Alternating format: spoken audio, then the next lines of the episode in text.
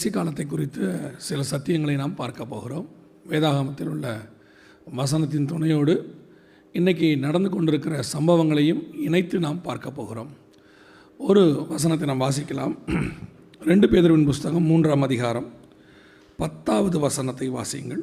ரெண்டு பேதர்வின் புஸ்தகம் மூன்றாம் அதிகாரம் பத்தாவது வசனம். கத்தருடைய நாள் இரவிலே திருடன் வருகிற விதமாய் வரும். அப்பொழுது வானங்கள் மடமட என்று அகன்று போம் பூதங்கள் வெந்து உருகி போம் பூமியும் அதிலுள்ள கிரியைகளும் எரிந்து அழிந்து போம் கண்களை மூடுவோம். நல்ல தகப்பனே எங்கள் சர்வ வல்லமையுள்ள ஆண்டவரே தர்மையான நேரத்திற்காக உமக்கு ஸ்தோத்திரம்.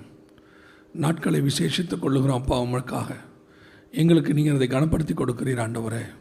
அந்த நாட்களிலே நாங்கள் நியமிக்கிற நாட்களிலே நீர் கிருபை செய்கிறீர். ஆண்டவரே உம்முடைய கிருபை எங்களை தாங்குகிறது ஆண்டவரே. நாங்கள் நிற்பதும் நிர்மூலமாகாமல் இருப்பதும் உம்முடைய கிருபை மட்டும் ஆண்டவரே. இந்த ரெண்டு நாட்களும் உம்முடைய கிருபை எங்களை தாங்கி கொண்டிருப்பதற்காக ஸ்தோத்திரம்.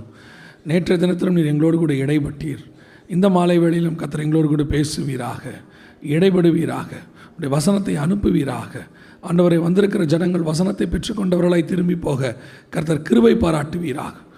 உம்முடைய மகிமையுள்ள கரத்தில் எங்களை தாழ்த்துகிறோம். எங்கள் ஆண்டவர் இயேசுவின் நாமத்தில் பிதாவே. அல்லேலூயா ரெண்டு பேரின் புஸ்தகம் மூன்றாம் அதிகாரம் பத்தாவது வசனம். இது எதை குறித்து சொல்லப்பட்டிருக்கிறது என்று சொன்னால் கர்த்தருடைய நாள் என்பது நியாய தீர்ப்பை குறித்து சொல்லப்படுகிற நாள். ஆனால் நியாய தீர்ப்பில் ரெண்டு வகை உண்டு. அவ்வப்போது கொடுக்கப்படுகிறது ஒரு நியாய தீர்ப்பு உண்டு. இப்போது நோவா காலத்தில் பூமி ஜலப்பிரளயத்தினால் அழிக்கப்பட்டது. அதை குறித்து ஏனோக்கு கர்த்தர் நியாயந்தீர்க்க வருகிறார் என்று சொல்லுகிறார். சோதோமுக்கு ஒரு நியாய தீர்ப்பு கொடுக்கப்பட்டது. இஸ்ரேவேல் ஜனங்களுக்கு ஒரு நியாய தீர்ப்பு கொடுக்கப்பட்டது. எழுபது ஆண்டு காலம் அவர்கள் அடிமையாக விற்கப்பட்டார்கள். எகிப்தியர்களுக்கு ஒரு நியாய தீர்ப்பு கொடுக்கப்பட்டது. இப்படி ஒவ்வொன்றுக்கும் நியாய தீர்ப்பு அவ்வப்போது கொடுக்கப்படும். இது இல்லாமல் இன்னொரு நியாய தீர்ப்பு இருக்கிறது. அதுதான் வெளிப்படுத்தின விசேஷம். இருபதாம் அதிகாரத்தில் சொல்லப்பட்டிருக்கிற வெள்ளை சிங்காசன நியாய தீர்ப்பு. அதுதான் தி எண்டு அதற்கு பிறகு நித்தியம் மந்திரம் எட்டர்னிட்டி நித்தியத்துக்குள்ள பூமியோ வானமோ எல்லாமே புதிய வானம் புதிய பூமி புதிய எருசலேம் இதெல்லாம் வந்துடும் இதுக்கு பேர் எட்டர்னல் அதுக்கு முன்னாடி தான் வர இருக்கக்கூடியது தான் வெள்ளை சிங்காசன நியாய தீர்ப்பு. இது வந்து எப்போ நடக்கும் அப்படின்னு கேட்டிங்கன்னா நான் ஒரு டைம் லைன் சொல்கிறேன் நீங்கள் வேதபாடம் படிக்கிறதுனால ரெண்டு நாட்களும் வேதபாட காலமாக இருக்கிறதுனால உங்களுக்கு கொஞ்சம் தெளிவாக சொல்ல விரும்புகிறேன் இப்போ டைம் லைன் இதுக்கப்புறம் என்னென்ன முக்கியமான சம்பவங்கள் நடக்க வேண்டி இருக்கிறது அப்படின்னு பார்த்தீங்கன்னு சொன்னால் மிக முக்கியமாக நம்முடைய வருகை சபை எடுத்துக்கொள்ளப்படுதல் சம்பவிக்கணும். சபை எடுத்துக்கொள்ளப்படுதல் சம்பவிக்கிற உடனே உபத்திரவ காலம் ஆரம்பிக்கும். அது ஏழு வருஷம். உபத்திரவ காலம் மகா உபத்திரவ காலம் அப்படின்னு பார்க்குறோம். அந்த ஏழு வருஷத்தின் முடிவில் இயேசு கிறிஸ்துவனுடைய பகிரங்க வருகை.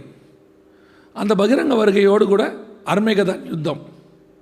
அர்மேகதான் யுத்தம் முடிந்த உடனே ஆயிர வருட அரசாட்சி மில்லேனியம் ஆயிர வருட அரசாட்சியின் முடிவில் மீண்டுமாக சாத்தான் கட்டவிழ்க்கப்பட்டு இன்னொரு யுத்தம் ஒன்று மாக்கோகு யுத்தம் என்று பெயர். அந்த யுத்தத்தின் முடிவில் வெள்ளை சிங்காசன நியாய தீர்ப்பு அந்த நியாய தீர்ப்பு நான்கு வகையாக இருக்கும். அதனுடைய முடிவு நித்தியமாக இருக்கும். எட்டர்னல் லைஃப் இதுதான் டைம் லைன் இதுக்கப்புறம் நடக்க வேண்டிய சம்பவங்கள். இதில் இப்போ நாம் என்ன பார்க்க போகிறோம்னு கேட்டிங்கன்னா சபை எடுத்துக்கொள்ளப்படுதலோடு கூட ஒரு நியாய தீர்ப்பு ஒன்று அதாவது நான் சொன்ன மாதிரி நோவா காலத்தில் வந்த மாதிரி. இதுக்கு வசன ஆதாரமும் இருக்குது வாசிங்க. மத்திய சுவிசேஷம் இருபத்தி நான்காம் அதிகாரம் முப்பத்தி ஏழாவது வசனத்தை வாசிங்க. நோவாவின் காலத்தில் எப்படி நடந்ததோ அப்படியே மனுஷகுமாரன் வரும் காலத்திலும் நடக்கும். தொடர்ந்து எப்படியெனில் ஜலப்பிரளயத்துக்கு முன்னான காலத்திலே நோவா பேழைக்குள் பிரவேசிக்கும் நாள் வரைக்கும் ஜனங்கள் புசித்தும் குடித்தும் பெண் கொண்டும் பெண் கொடுத்தும் ஜலப்பிரளயம் வந்து அனைவரையும் வாரிக்கொண்டு போகும் மட்டும் உணராதிருந்தார்கள். அப்படியே மனுஷகுமாரன் வரும் காலத்திலும் நடக்கும். நோவா காலத்தில் நடந்த மாதிரியே எல்லாமே மனுஷகுமாரன் வரும் காலத்திலும் நடக்கும். இயேசு வரும்போது நடக்கும். ஒரு சின்ன கம்பேரிட்டிவ் ஸ்டடி அப்புறமா நீங்கள் படித்து பாருங்கள் நோவா காலத்துக்கும் இயேசு கிறிஸ்துவனுடைய காலத்திற்கும். அதான் நம்ம காலத்துக்கும். இப்போ என்னென்னலாம் இருக்கோ அதெல்லாம் அப்படியே அங்கே இருக்கும். மத்திய ஆதியாகமத்தின் புஸ்தகம். முதல் பதினோரு அதிகாரத்தை நீங்கள் படித்து பார்த்தீங்கன்னா இப்போ நடக்கிற எல்லா சம்பவங்களும் அப்போ இருக்கும். நியாயப்பிரமாணம் இருக்கும். அதற்கு பிறகு ஏழு சபையினுடைய காலம் இருக்கும். அதற்கு பிறகு இந்த உபத்திரவ காலம் இருக்கும். அதோடு கூட அழிவு இருக்கும். அதுக்கு பிறகு ஆண்டவர் கொடுக்குற ஆயிட வருஷ அரசாட்சியம் எல்லாமே அங்கேயே இருக்கும். ஆனால் என்ன? அதில் மறைவாக இருக்கும். நீங்கள் அதை கொஞ்சம் தியானித்து படிக்கணும். மற்றபடி நோவா காலத்தில் உள்ளதுக்கும் மனுஷகுமாரன் காலத்தில் உள்ளதுக்கும் அப்படியே நிறைய ஒத்துமைகள் அங்கே இருக்கிறது. இப்போ நாம் என்ன பார்க்க போகிறோம்னா நோவா காலத்தில் எப்படி ஒரு ஜலப்பிரளயம் வந்து பூமியை அழிச்சதோ அதே மாதிரி மனுஷகுமாரன் வரும் காலம். அது எதுக்குன்னா? பகிரங்க வருகை. பகிரங்க வருகைங்கிறது எப்போ வரும்? சபை எடுத்துக்கொள்ளப்பட்டு ஏழு வருஷம் கழித்து வரும். சபை எடுத்துக்கொள்ளப்படும் போது இயேசு வரமாட்டாரானா? இயேசு பூமிக்குள் வரமாட்டார். சபை தான் அவரை சந்திக்கும்படி மத்திய ஆகாயத்திற்கு போகும். ரெபேக்கால் எப்படி சந்திப்பதற்கு? ஈசாக்கை சந்திப்பதற்கு வந்தாங்களோ? அப்பொழுது ஈசாக்கு லகாய் ரோயி என்னும் திரோவின் வழியாக அவன் வந்தான் இருக்கு. அவன் கொஞ்சம் தூரம் வந்து ரெபேக்கால் கொஞ்சம் தூரம் வந்து ரெபேக்காலை கூட்டிட்டு தன் தாயின் கூடாரமாகிய சாராளின் கூடாரத்துக்கு அழைத்து கொண்டு போய் அவன் ஆறுதல் அடைந்தான்னு இருக்கு. ஸோ அதே மாதிரி தான் இயேசு கிறிஸ்து வந்து சபையை அழைச்சிக்கிட்டு போய் தன்னோடு கூட பிதாவின் வீட்டில் வைத்து நம்மை காப்பாற்றப் போகிறார். இதுதான் டைம் லைன் ஸோ இதுக்கப்புறம் ஏழு வருஷம் உபத்திரவ காலம். அப்போது சபையானது எடுத்துக்கொள்ளப்படும் போது இயேசு பூமிக்கு வரமாட்டார். நாம் தான் சந்திக்க போவோம். அதே மாதிரி தான் இயேசு பூமிக்கு எப்போ வராருன்னா அந்த சம்பவம் நடந்த பிறகு ஏழு வருஷம் கழிச்சு உபத்திரவ காலத்தினுடைய முடிவில் இயேசு கிருஷ்ணனுடைய பாதங்கள் ஒளிவமலையின் மேல் வந்து நிற்கும். சகரியாவின் புஸ்தகம் பதினான்காம் அதிகாரத்தில் நீங்கள் இதை வாசிக்க முடியும். வாசிக்கும் போது பன்னிரெண்டாவது வசனம் என்று நான் நினைக்கிறேன். அவருடைய பாதங்கள் வாசிங்க பதினாலு பதினாலா? எருசலேமுக்கு விரோதமாக யுத்தம் பண்ணின எல்லா ஜனங்களையும் கர்த்தர் வாதிக்கும் வாதையாவது. இல்லை பதினாலு நாலு வாசிங்க பார்ப்போம். யூதாவும் எருசலேமிலே யுத்தம் பண்ணும் அப்பொழுது சுற்றிலும் இருக்கிற சகல ஜாதிகளுடைய ஆஸ்தியாகிய பொன்னும் வெள்ளியும் வஸ்திரங்களும் மகா திரளாக கூட்டப்படும். இல்லைம்மா. சகரியா? நாலு சொன்னனா? கடைசியாக நாலு சொன்னனா? அந்நாளிலே அவருடைய பாதங்கள் கிழ இதுதான் பகிரங்க வருகை. பகிரங்க வருகையில் அவருடைய பாதங்கள் ஒளியமலையில் வந்து நிற்கும். அப்போ சொன்னபடிகள் ஒன்றாம் அதிகாரத்தில் அவர் எடுத்துக்கொள்ளப்படும் போது அங்கே வருகிற தூதன் இயேசு சீஷர்களை பார்த்து சொல்கிறார் இல்லையா நீங்கள் காணும்படி ஒளியமலையிலிருந்து அவர் எப்படி எடுத்துக்கொள்ளப்பட்டாரோ அப்படியே இறங்கி வருவார். அதான் சகரியா பதினான்கு நாலு. அப்போது இதுதான் பகிரங்க வருகை. இதை பற்றி தான் சொல்லப்பட்டிருக்கு. இப்போது இதுக்கு முன்னாடி ஏழு வருஷத்துக்கு முன்னாடி சபை எடுத்துக்கொள்ளப்படுறதோடு கூட ஒரு உபத்திரவ காலம் ஆரம்பிக்கும்னு சொன்னோம் இல்லையா? அந்த உபத்திரவ காலத்தினுடைய முடிவில் ஏழு வருஷம் முடிவில் பூமியானது அக்கினியில் இறை இரையாக்கப்படும். எப்படி ஜலப்பிரளயத்தில் பூமியானது தண்ணியில் கழுவப்பட்டுச்சோ அதே மாதிரி இந்த பூமி அக்கினினால் சுத்திகரிக்கப்படும். இப்போ நீங்கள் பார்த்தீங்கன்னா நோவா காலத்தில் நோவா பேழைக்குள்ளே போய் ஏழு நாள் கழிச்சு தான் ஜலப்பிரளயம் வந்துச்சுன்னு பைபிள் சொல்லும். ஆதியாகமத்தின் புஸ்தகம் ஏழாம் அதிகாரம் ஏழாவது வசனத்தையும் பத்தாவது வசனத்தையும் வாசிங்க. ஆதியாகமம் ஏழு ஏழு பத்து வாசிங்க. ஜலப்பிரளயத்துக்கு தப்பும்படி நோவாவும் அவனுடனே கூட அவன் குமாரரும் அவன் மனைவியும் அவன் குமாரரின் மனைவிகளும் பேழைக்குள் பிரவேசித்தார்கள். பத்தாவது வசனம். ஏழு நாள் சென்ற பின்பு பூமியின் மேல் ஜலப்பிரளயம் உண்டாயிற்று. இதான் நாம் எடுத்துக்கொள்ளப்பட்ட பின்பு கர்த்தர் நமக்கு ஒரு வாசஸ்தலத்தை ஆயத்தம் பண்ணிக்கிட்டு இருக்கிறாரு. அது உள்ளே நம்ம போன பிறகு ஏழு வருஷம் கழித்து பூமியிலே ஜலப்பிரளயத்துக்கு பதிலாக அக்கினி பிரளயம் வரும். ஏன்னா ஆண்டவர் சொல்லிட்டாரு இனி தண்ணீரால் உலகத்தை அழிக்க மாட்டேன். இனி அக்கினினால் அழிக்க போகிறேன் பூமியானது அக்கினிக்கு இரையாய் வைக்கப்பட்டிருக்கிறது. நல்ல கனிகள் கனி கொடாத மரங்களெல்லாம் வெட்டுண்டு அக்கினியிலே போடப்படும். நான் இப்பொழுதே பூமியின் மேல் அக்கினியை போட வந்தேன். அது பற்றி எரிய வேண்டும் என்று விரும்புகிறேன். எல்லாமே பூமியானது அக்கினி இருக்கும். அந்த நாளுக்கு பேர் தான் கர்த்தருடைய நாள். பகிரங்க வருகை முடிஞ்சு அந்த இயேசு வந்து இறங்கி அர்மேகதான் யுத்தத்தினுடைய முடிவில் அவர் ஆயுடவர் சரசாட்சியை ஸ்தாபிக்கிறதுக்கு முன்னாடி இந்த சம்பவம் நடக்கும். இதுக்கு பேர் தான் கர்த்தருடைய நாள். ஆனால் இது முழுக்க முழுக்க அக்கினியில் அழியும். ஆனால் இது அக்கினியில் அழியும் போது இதுவும் வெள்ளை சிங்காஸ் நியாய தீர்ப்பு கிடையாது. கன்ஃபியூஸ் ஆகிடக்கூடாது இது நோவா காலம் மாதிரி ஒரு டெம்பரவரியாக அப்போ வரக்கூடிய ஒரு நியாய தீர்ப்பு ஆனால் அக்கினியில் வருது. ஆனால் நோவா காலத்தில் ஜலப்பிரளயம் வரும்போது தண்ணி எப்படி வந்துச்சு?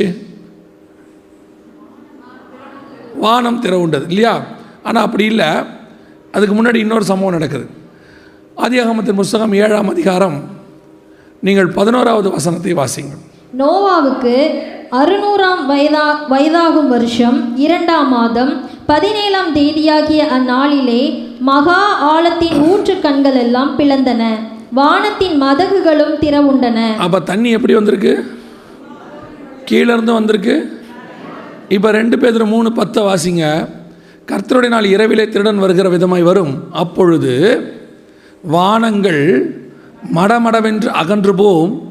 பூதங்கள் வெந்து உருகிப்போம் இந்த பூதங்கள் அப்படிங்கிறதுக்கு தமிழில் பூதம்னு இருக்கு. இது வந்து ஒரு சமஸ்கிருத வார்த்தை. ஆனால் மலையாளத்துலேயும் கன்னடத்துலேயும் வேறு வார்த்தை யூஸ் பண்ணியிருக்கிறாங்க. இங்கிலீஷில் வந்து த எலமெண்ட்ஸ் வில் மெல்ட் அப்படின்னு இருக்கான் ஆனால் உண்மையில் அங்கே என்ன இருக்குன்னா சூரிய சந்திர நட்சத்திரங்கள்னு இருக்கும். சூரிய சந்திர நட்சத்திரங்கள் எல்லாம் எரிந்து போகும் அப்படின்னு இருக்கும். இதில் வந்து பூதங்கள் வெந்து உருகி போகும் அப்படின்னு இருக்கும். ஸோ வானத்தில் முதலாவது அக்கினி உண்டாகும்.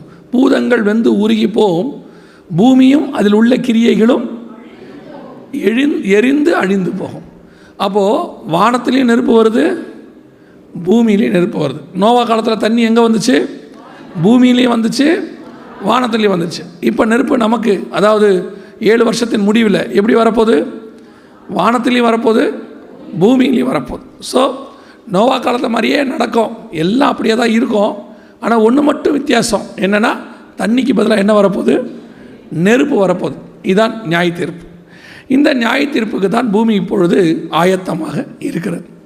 இந்த நியாய தீர்ப்பு நடக்கிறதற்கு இப்போ அடுத்தடுத்த சம்பவங்கள் என்ன நடக்கணும்? இப்போ அந்த நியாய தீர்ப்புக்கு பூமி ரெடியாக இருக்குது நல்லா தெரிஞ்சுக்கொள்ளுங்க. இப்போ அந்த நியாய தீர்ப்புக்கு பூமி ரெடியாக இருக்குது அதாவது ஒருவேளை இன்றைக்கி வருகை வந்தால் சபை நாம் எடுத்துக்கொள்ளப்பட்டோம்னா இதுக்கப்புறம் ஏழு வருஷம் கழித்து நடக்க போகிற அந்த நியாய தீர்ப்புக்கு பூமி எப்படி இருக்குது ரெடியாக இருக்குது அதைத்தான் நம்ம இப்போது ப்ரூஃபோடு பார்க்க போகிறோம் ஏன்னா இந்த உலகத்தில் நடக்கிற சம்பவங்களை அடையாளங்களாக ஆண்டவர் சொல்கிறார் உங்களுடைய வருகைக்கு அடையாளங்கள் என்ன அப்படின்னு மற்ற இருபத்தி நாலு மூணில் சீஷர்கள் கேட்குறாங்க அப்போ இயேசு தெளிவாக பதில் சொல்கிறார் யுத்தங்களையும் யுத்தங்களின் செய்திகளையும் கேள்விப்படுவீர்கள். கலங்காதபடிக்கு எச்சரிக்கையாக இருங்கள். ஆனாலும் இவைகளெல்லாம் சம்பவிக்க வேண்டியதே பஞ்சம் கொள்ளை நோய்கள் பூமி அதிர்ச்சிகள் எல்லாம் ஆண்டவர் சொல்கிறார் ஸோ இதெல்லாம் விளை வெளியில் நடக்கிற அடையாளம். இந்த அடையாளங்களை வச்சுக்கிட்டு இயேசு சபையை எடுத்துகிட்டு போவார்னு நம்பணும். இந்த அடையாளங்கள் தான் நமக்கு வருகைக்கான ஒரு அடையாளம். மார்க்கு பதினாறு சொல்லுகிறது அவர் அற்புதங்களினாலும் அடையாளங்களினாலும் வேத வாக்கியத்தை உறுதிப்படுத்தினார்னு இருக்கு. மார்க் எழுதின சுவிசேஷம் பதினாறாம் அதிகாரம் பதினஞ்சாவது வசனம் பதினாறாவது வசனம் தெரியுங்களா ஆ நீங்கள் உலகமெங்கும் போய் சர்வ சிருஷ்டிக்கும் சுவிசேஷத்தை பிரசங்கியுங்கள் விசுவாசம் உள்ளவனாகி ஞானஸ்நானம் பெற்றவன் ரட்சிக்கப்படுவான் விசுவாசியாதவனோ ஆக்கினைக்குள்ளாக தீர்க்கப்படுவான் பதினாறு அதன் அதன் பின்பு பதினோருவரும் போஜன பந்தி இருக்கையில் அவர்களுக்கு அவர் பதினாறு.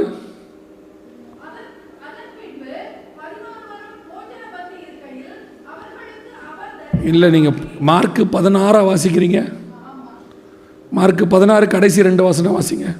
இவ்விதமாய் கர்த்தர் அவர்களுடனே பேசின பின்பு பரலோகத்துக்கு எடுத்துக்கொள்ளப்பட்டு தேவனுடைய வலது பரசத்தில் உட்கார்ந்தார். அவர்கள் புறப்பட்டு போய் எங்கும் பிரசங்கம் பண்ணினார்கள். கர்த்தர் அவர்களுடனே கூட கிரியையை நடப்பித்து அவர்களால் நடந்த அடையாளங்களினாலே அடையாளங்களினாலே வசனத்தை உறுதிப்படுத்தினார். வசனத்தை அப்போ அடையாளங்களை வச்சு நம்ம எதை பண்ணணும்? வசனத்தை உறுதிப்படுத்தணும். அப்போ இயேசு வரும்போது நிறைய அடையாளங்கள் நடக்கும். அதை வச்சு நம்ம என்ன பண்ண போகிறோம் வசனத்தை உறுதியாக நம்ப போகிறோம் ஆண்டவர் சொன்னதெல்லாம் என்னவா இருக்குது நூறு சதவீதம் நடக்கிறது என்று சொல்லி. இப்போது இந்த நியாய தீர்ப்புக்கு இந்த ஏழு வருஷம் கழிச்சு நடக்க போகிற நியாய தீர்ப்புக்கு இப்போ ஆயத்தமாக இருக்கிற மிக முக்கியமான சம்பவங்கள் என்ன அப்படின்னு பார்த்தீங்கன்னா அடுத்து ரெண்டு முக்கியமான சம்பவங்கள் நடக்கணும் நம்ம காலத்தில். இப்போ நம்ம இருக்கக்கூடிய காலத்தில் அடுத்து நடக்கணும். அதை பற்றி தான் நாம் இப்போ பார்க்க போகிறோம். இதனுடைய காரியத்தை நீங்கள் வாசிக்கும் போது மத்திய இருபத்தி நாலில் இயேசு கிறிஸ்து வருகைக்கான அடையாளங்களாக அந்த மூணாவது கேள்வி மூணாவது வசனத்தில் உள்ள கேள்விக்கு பதிலாக சொல்லும்போது அங்கே ஏழு அடையாளங்களை சொல்கிறார் அதில் கடைசியாக உள்ளதான அடையாளங்கள் நீங்கள் பார்த்தீங்கன்னா கொள்ளை நோய்களும் பஞ்சங்களும் பூமி அதிர்ச்சிகளும் அப்படின்னு இருக்குது இதே காரியம்தான் வெளிப்படுத்தின விசேஷம் ஆறாம் அதிகாரத்தில் ஆறு முத்திரை உண்டு. அந்த ஆறு முத்திரையிலையும் ஒவ்வொரு சம்பவங்களாக நடக்கும். அதில் இப்போ நம்ம மூணாவது முத்திரையினுடைய காலத்தில் இருக்கிறோம். அதாவது கருப்பு குதிரையினுடைய காலத்தில் இருக்கிறோம் அதில் நடக்கிற சம்பவங்கள் தான் அடுத்து சம்பவிக்க போகுது. இப்போ இயேசு சொன்ன கொள்ளை நோய் அதுதான் இப்போ கடந்து போச்சு. ஆறாம் அதிகாரத்தில் வெளிப்படுத்தின விசேஷத்தில் ரெண்டாவது முத்திரை. அங்கே இருக்குது பார்த்தீங்களா அவன் ஒரு இதோ நான் ஒரு சோப்பு குதிரையை கண்டேன். அதன் மேல் ஏறி இருந்தவனுக்கு பூமியில் உள்ளவர்கள் ஒருவரை ஒருவர் கொலை செய்யத்தக்கதாக சமாதானத்தை பூமியிலிருந்து எடுத்து போடும்படியான அதிகாரம் கொடுக்கப்பட்டது. அவனுக்கு ஒரு பெரிய பட்டயமும் அவனுக்கு கொடுக்கப்பட்டது. அந்த பெரிய பட்டயம்னா என்ன அப்படின்னு கேட்டிங்கன்னா ஒன்று நாளாகமத்தின் புஸ்தகம் இருபத்தி ஓராம் அதிகாரம் பன்னிரெண்டாவது வசனத்தை வாசிக்கும்போது தூதனுடைய அதாவது கர்த்தருடைய பட்டயம் தூதனுக்கு கொடுக்கப்பட்டது. அந்த தூதனுடைய பட்டயம் எது அப்படின்னு சொல்லி நீங்கள் இருபத்தி ஒன்று பன்னிரெண்டை வாசிச்சு பாருங்கள் அந்த இடத்துல என்ன சொல்லப்பட்டிருக்கு? வாசிங்க. அல்லது உன் பகைஞரின் பட்டயம் உன்னை பின்தொடர நீ உன் சத்துருக்களுக்கு முன்பாக முறிந்தோடி போக செய்யும் மூன்று மாத சங்காரமோ அல்லது மூன்று நாள் கர்த்தருடைய தூதன் இஸ்ரவேலுடைய எல்லையெங்கும் சங்காரம் உண்டாகும்படி தேசத்தில் நிற்கும் கர்த்தருடைய பட்டயமாகிய கர்த்தருடைய நோயோ. கர்த்தருடைய பட்டயமாகிய அதுதான் இப்போ கடந்து போச்சு. அதான் ஒரு பெரிய பட்டயம் அவனுக்கு கொடுக்கப்பட்டது. ஒரு கொள்ளை நோய். பூமி எங்கும் இப்போ நம்ம அதை கிராஸ் பண்ணிக்கிட்டே இருக்கிறோம். இதுக்கு அடுத்ததாக மூன்றாவது குதிரையின் காலம் வரப்போகுது. அந்த மூன்றாவது குதிரையின் காலத்துக்கு என்ன அர்த்தம் என்ன அடையாளம்னு கேட்டிங்கன்னா அவன் கையில் தராசு பிடித்திருந்தான். ஒரு பணத்திற்கு ஒரு படி கோதுமை என்றும் மூன்று பணத்திற்கு ஒரு படி வார்கோதுமை என்றும் சொல்ல கேட்டேன். என்னையும் திராட்சை ரசத்தையும் சேதப்படுத்தாதே. ஆறாம் அதிகாரத்தில் வெளிப்படுத்தின விசேஷத்தில் ஆறு முதல் எட்டு வசனங்கள் அது கொடுக்கப்பட்டிருக்கு. அப்போது வரப்போகிறது என்ன அப்படின்னு கேட்டிங்கன்னா மிகப்பெரிய எக்கனாமிக்கல் கிரைசஸ் பஞ்சம். அதுதான் இயேசு சொன்னார் இல்லையா? பஞ்சங்கள் அப்படின்னு சொல்லி அதுதான் மூன்றாவது முத்திரை. இப்போ அதுதான் அடுத்து நமக்கு வரப்போகுது. இப்போ நம்ம இந்த பஞ்சத்துக்கும் நியாய தீர்ப்புன்னு சொல்கிறதுக்கும் என்ன சம்பந்தம் அப்படிங்கிறத நான் உங்களுக்கு பின்னாடி கடைசியாக வசனத்தோடு கூட என்னச்சு உங்களுக்கு சொல்கிறேன் ஏன்னா அதுதான் இப்போ அடையாளமாக இருக்கிறது. இப்போ அடுத்து வரப்போகிற மிக முக்கியமான முத்திரை பஞ்சமாக இருக்கிறது. என்ன பஞ்சம் வரப்போகுது அப்படின்னு கேட்டிங்கன்னா அங்கே வசனத்திலே இருக்குது முதல்ல உணவு பஞ்சம். கோதுமை என்று சொல்லி. உங்களுக்கு தெரிஞ்சிருக்கும்னு நினைக்கிறேன். ரஷ்யா உக்ரைன் பிரச்சனை ஆரம்பித்த உடனே முதலாவது பஞ்சம் நமக்கு எதுக்கு தான் வந்துச்சு? கோதுமைக்கு தான் வந்துச்சு. கோதுமை கிடைக்காம இன்றைக்கும் பஞ்சத்தினுடைய உச்சம் எதுன்னு கேட்டிங்கன்னா கோதுமை கிடைக்காம இருக்கிறது தான். கோதுமை கிடைக்காம இருந்து அதில் ரெண்டு விஷயம் சேதப்படாமல் இருக்கும். ஒன்று எண்ணெய் இன்னொன்று திராட்சை ரசம் இங்கிலீஷில் ஆயில் அண்ட் ஒயின் அப்படின்னு இருக்கும். இன்றைக்கும் பார்த்தீங்கன்னா இது ரெண்டு தான். உலகத்தினுடைய பொருளாதாரத்தையே நிர்ணயிக்குது. அதாவது நம்ம சொல்லக்கூடிய எண்ணெய். நீங்கள் எண்ணெய்னா எதை வேணால் எடுத்துக்கலாம். கச்சா எண்ணெய் இருக்குது அதான் உலகத்தினுடைய பொருளாதாரத்தை நிர்ணயிக்குது. இது மட்டும் இல்லாமல் நிறைய எண்ணெய்கள் இருக்குது இதெல்லாம் சேர்ந்து தான் இன்றைக்கி உலகத்திலேயே மிக முக்கியமான இடத்தை எண்ணெய் வகிக்கிறது. பண ப பண மாற்றுக்கு. ரெண்டாவது ஒயின். நமக்கு தெரியும் சாராயம் ஆல்கஹால் எல்லாம் இதில் தான் எடுக்கிறாங்க. இதான் இன்றைக்கி பல நாட்டினுடைய அரசாங்க கஜானாவையே காப்பாற்றுறது தான் காப்பாற்றிட்டு இருக்குது. இந்த ஒயின் தான் காப்பாற்றிக்கிட்டு இருக்குது. இந்த ரெண்டும் சேதப்படாமல் இருக்கும் அப்படின்னு பைபிள் சொல்லுது. அதே வேளையில் கோதுமையானது மிகப்பெரிய பற்றாக்குறைக்கு வரும். ஒரு பணத்திற்கு ஒரு படி கோதுமை என்றும் மூன்று பணத்திற்கு ஒரு படி வார்கோதுமை என்றும் ஒரு பணத்துக்கு மூன்று படி வார்கோதுமை என்றும் சொல்ல கேட்டேன். அப்போது இந்த பஞ்சமானது இப்போ ஆரம்பிச்சிருக்குது. இப்போது ரஷ்யா உக்ரைன் பிரச்சனையோடு கூட நமக்கு அது ஆரம்ப நிலைக்கு வந்திருக்கு. இதனுடைய விளைவு என்னவாக இருக்க போகுது அப்படின்னு கேட்டிங்கன்னா ஒரு உலகளாவிய பஞ்சம் அஃபீஷியலாக ஆரம்பித்து விட்டது. அது எப்படிங்க அஃபீஷியல் அப்படின்னு நீங்கள் சொல்கிறீங்க அப்படின்னு கேட்டால் ஒவ்வொன்றுக்கும் ஒரு தலைமையகம் ஒன்று உண்டு. அவங்க சொன்னால் தான் அதுக்கு பேர் அஃபீஷியல் இப்போ நமக்கு அரசாங்கம் இருக்குது அரசாங்கத்தில் தான் உத்தரவு வந்தால் தான் அதை நம்ம ஏற்றுக்கொள்ளணும். சாதாரணமாக டிவியில் சொல்லிட்டாங்க அதில் சொல்லிட்டாங்கன்னு நம்ப முடியாது. கவர்மெண்ட்டு சொல்லிச்சின்னு சொல்லிட்டாங்கன்னா நம்ம ஏற்றுக்கொள்ளலாம். அதே மாதிரி இப்போ சுகாதாரத்தை பொறுத்த வரைக்கும் உலக சுகாதார மையம்னு ஒன்று இருக்குது டபிள்யூஹெச்ஓ வேர்ல்டு ஹெல்த் ஆர்கனைசேஷன் அவங்க சொல்கிறத நம்ம ஏற்றுக்கணும் ஏன்னா அவங்க தான் அதுக்கு ஆத்தரைஸ்டு அதே மாதிரி உலகத்தில் வரக்கூடிய பஞ்சம் பொருளாதாரம் இதையெல்லாம் நிர்ணயிக்கிறதுக்கு வேறு ரெண்டு அமைப்புகள் இருக்குது ஐநா சபைன்னு ஒன்று இருக்குது அதோடு ஐஎம்எஃப் சர்வதேச மானிட்டரி ஃபண்ட் அப்படின்னு சொல்லுவாங்க. அதாவது இந்த பொருளாதாரத்தை நிர்ணயிக்கக்கூடிய இன்டர்நேஷ்னல் மானிட்டரி ஃபண்ட் அப்படின்னு சொல்லுவாங்க. இவங்க தான் அதை கணிக்கக்கூடியவங்க. இப்போ அவங்க ரெண்டாயிரத்தி இருபத்தி ஒன்று அவர்கள் நவம்பர் மாதம் பஞ்சம் அஃபீஷியலாக ஆரம்பித்து விட்டது அப்படின்னு சொன்னாங்க. என்ன காரணம் அப்படின்னா பருவநிலை மாற்றம் அப்படின்னு சொல்லியிருக்காங்க. இந்த பருவநிலை மாற்றத்துக்கும் ரெண்டு பேர் மூணு பத்துக்கும் சம்மந்தம் இருக்குது. அதை நான் உங்களுக்கு கடைசியாக சொல்கிறேன் இப்போ பஞ்சம் அஃபீஷியலாக ஆரம்பிச்சுன்னு சொல்லி அவங்க ஒரு வீடியோவையே வெளியிட்டிருக்கிறாங்க. இது மஸ் மடகஸ்கார் அப்படிங்கிற பகுதியில் பஞ்சம் ஆரம்பித்ததுக்கு அவங்க வெளியிட்ட வீடியோ. இப்போது அஃபீஷியலாக பஞ்சம் ஆரம்பிச்சிருச்சு. இங்கே கிடந்த ஒரு ஒரு வருஷ காலத்துக்கு மேலாக ஆறு மாதமாக ஒரு வருஷமாகவோ அவர்களுக்கு மழை இல்லை விவசாயம் இல்லை ஒன்றுமே செய்ய முடியாமல் போயிடுச்சு அதனுடைய விளைவாக மடகஸ்கார் பகுதி பல இடங்கள் பஞ்சத்தின் உச்சத்தில் இருக்குது ஜனங்களுக்கு விவசாயம் இல்லை அரிசி இல்லை கோதுமை இல்லை. அதனால் இந்த மாதிரி பகுதிகளில் உள்ளவங்க கூடுமான வரைக்கும் மரம் செடி இதில் உள்ளதான பூச்சிகள் புழுக்கள் இந்த மாதிரி காரியங்களை எடுத்து சமைச்சு சாப்பிட்றாங்க. இது அப்படிப்பட்டதான ஒரு வீடியோ. அவங்களே வெளியிட்டாங்க. இது பார்க்கறதுக்கு உங்களுக்கு கொஞ்சம் கஷ்டமாக இருக்கும். ஆனால் இது பஞ்சம் ஆரம்பிச்சிருச்சுன்றதுக்கு அவங்க அஃபிஷியலாக உள்ளதான ஒரு காரியம். அதை பார்க்கறதுக்கு கொஞ்சம் கஷ்டமாக இருக்கும் ஸோ இது முதலாவது பஞ்சம் ஆரம்பித்ததுக்கான ஒரு அவங்க வெளியிட்டது. இந்த மாதிரி பல நாடுகளில் பஞ்சம் அடுத்த அடுத்த லெவலுக்கு போயிட்டுருக்கு. இது ஹைத்திங்கிற தீவில் ஜனங்கள் மழை பொய்த்ததுனால விவசாயம் இல்லாமல் போனதுனால கொஞ்சம் கொஞ்சமாக அவங்க என்ன பண்ணிட்டாங்கன்னா மண்ணை சுரண்டி அதை நல்லா களிமண்ணாக்கி கொஞ்சம் உப்பெல்லாம் போட்டு அதை கிளறி வெயிலில் காய வச்சு சாப்பிட்றாங்க. இது அவங்க பகுதியில் பஞ்சத்துக்கான ஒரு அடையாளம். இப்படி ஒவ்வொரு பகுதியாக பஞ்சம் விஸ்தாரமாகிட்டே போகுது. ஆனால் பஞ்சம்னா எல்லா காலத்துலையும் தான் இருக்குது நம்ம கேட்டிருக்கிறோம் சோமாலியாவில் இல்லாத பஞ்சமா? அல்லது வந்து எத்தியோப்பியாவில் இல்லாத பஞ்சமான்னு கேட்டிங்கன்னா கொள்ளை நோய் எல்லா காலத்துலையும் இருந்துச்சு. டைஃபாய்டு மலேரியா டிபி நிறையா இருந்துச்சு. ஆனால் கொரோனாங்கிறது உலகளாவிய வந்துச்சு. அதே மாதிரி தான் இப்போ இந்த பஞ்சம் உலகளாவிய பஞ்சம் வேர்ல்டு வைட் எல்லா நாடுகளுக்கும் வரும். வந்து இப்போ என்ன சொல்லியிருக்கிறாங்க அப்படின்னு கேட்டிங்கன்னு சொன்னால் உலக மக்கள் தொகையில் கிட்டத்தட்ட நூற்றி அறுபத்தெட்டு கோடி பேருக்கு மேலே சாப்பாடு இல்லாமல் போக போகிறாங்க அப்படின்னு சொல்லியிருக்கிறாங்க. இது பஞ்சத்தினுடைய ஆரம்ப நிலைக்கு இப்போ நம்ம வந்துட்டதுக்கான ஒரு அடையாளம்.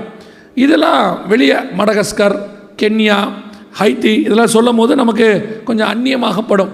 அப்படி இல்லாமல் எங்கெங்கேயோ நடக்குதான்? நமக்கு தெரிஞ்சு நமக்கு பக்கத்தில் ஸ்ரீலங்காவில் மிகப்பெரிய அளவில் பஞ்சத்தினுடைய உச்சம் தலைவிரிச்சு ஆடிக்கிட்டே இருக்குது இப்போவும் இருக்குது கடந்த சில வாரங்களாக அங்கே நடக்கிற சம்பவங்களை நாங்கள் கேட்டுக்கொண்டு தான் இருக்கிறோம். நம்முடைய தெரிஞ்சவங்க கூட அங்கே போய் ஊழியம் பண்ணி அங்கே இருக்கிற ஜனங்களுக்கு உதவிகள் செய்கிறாங்க.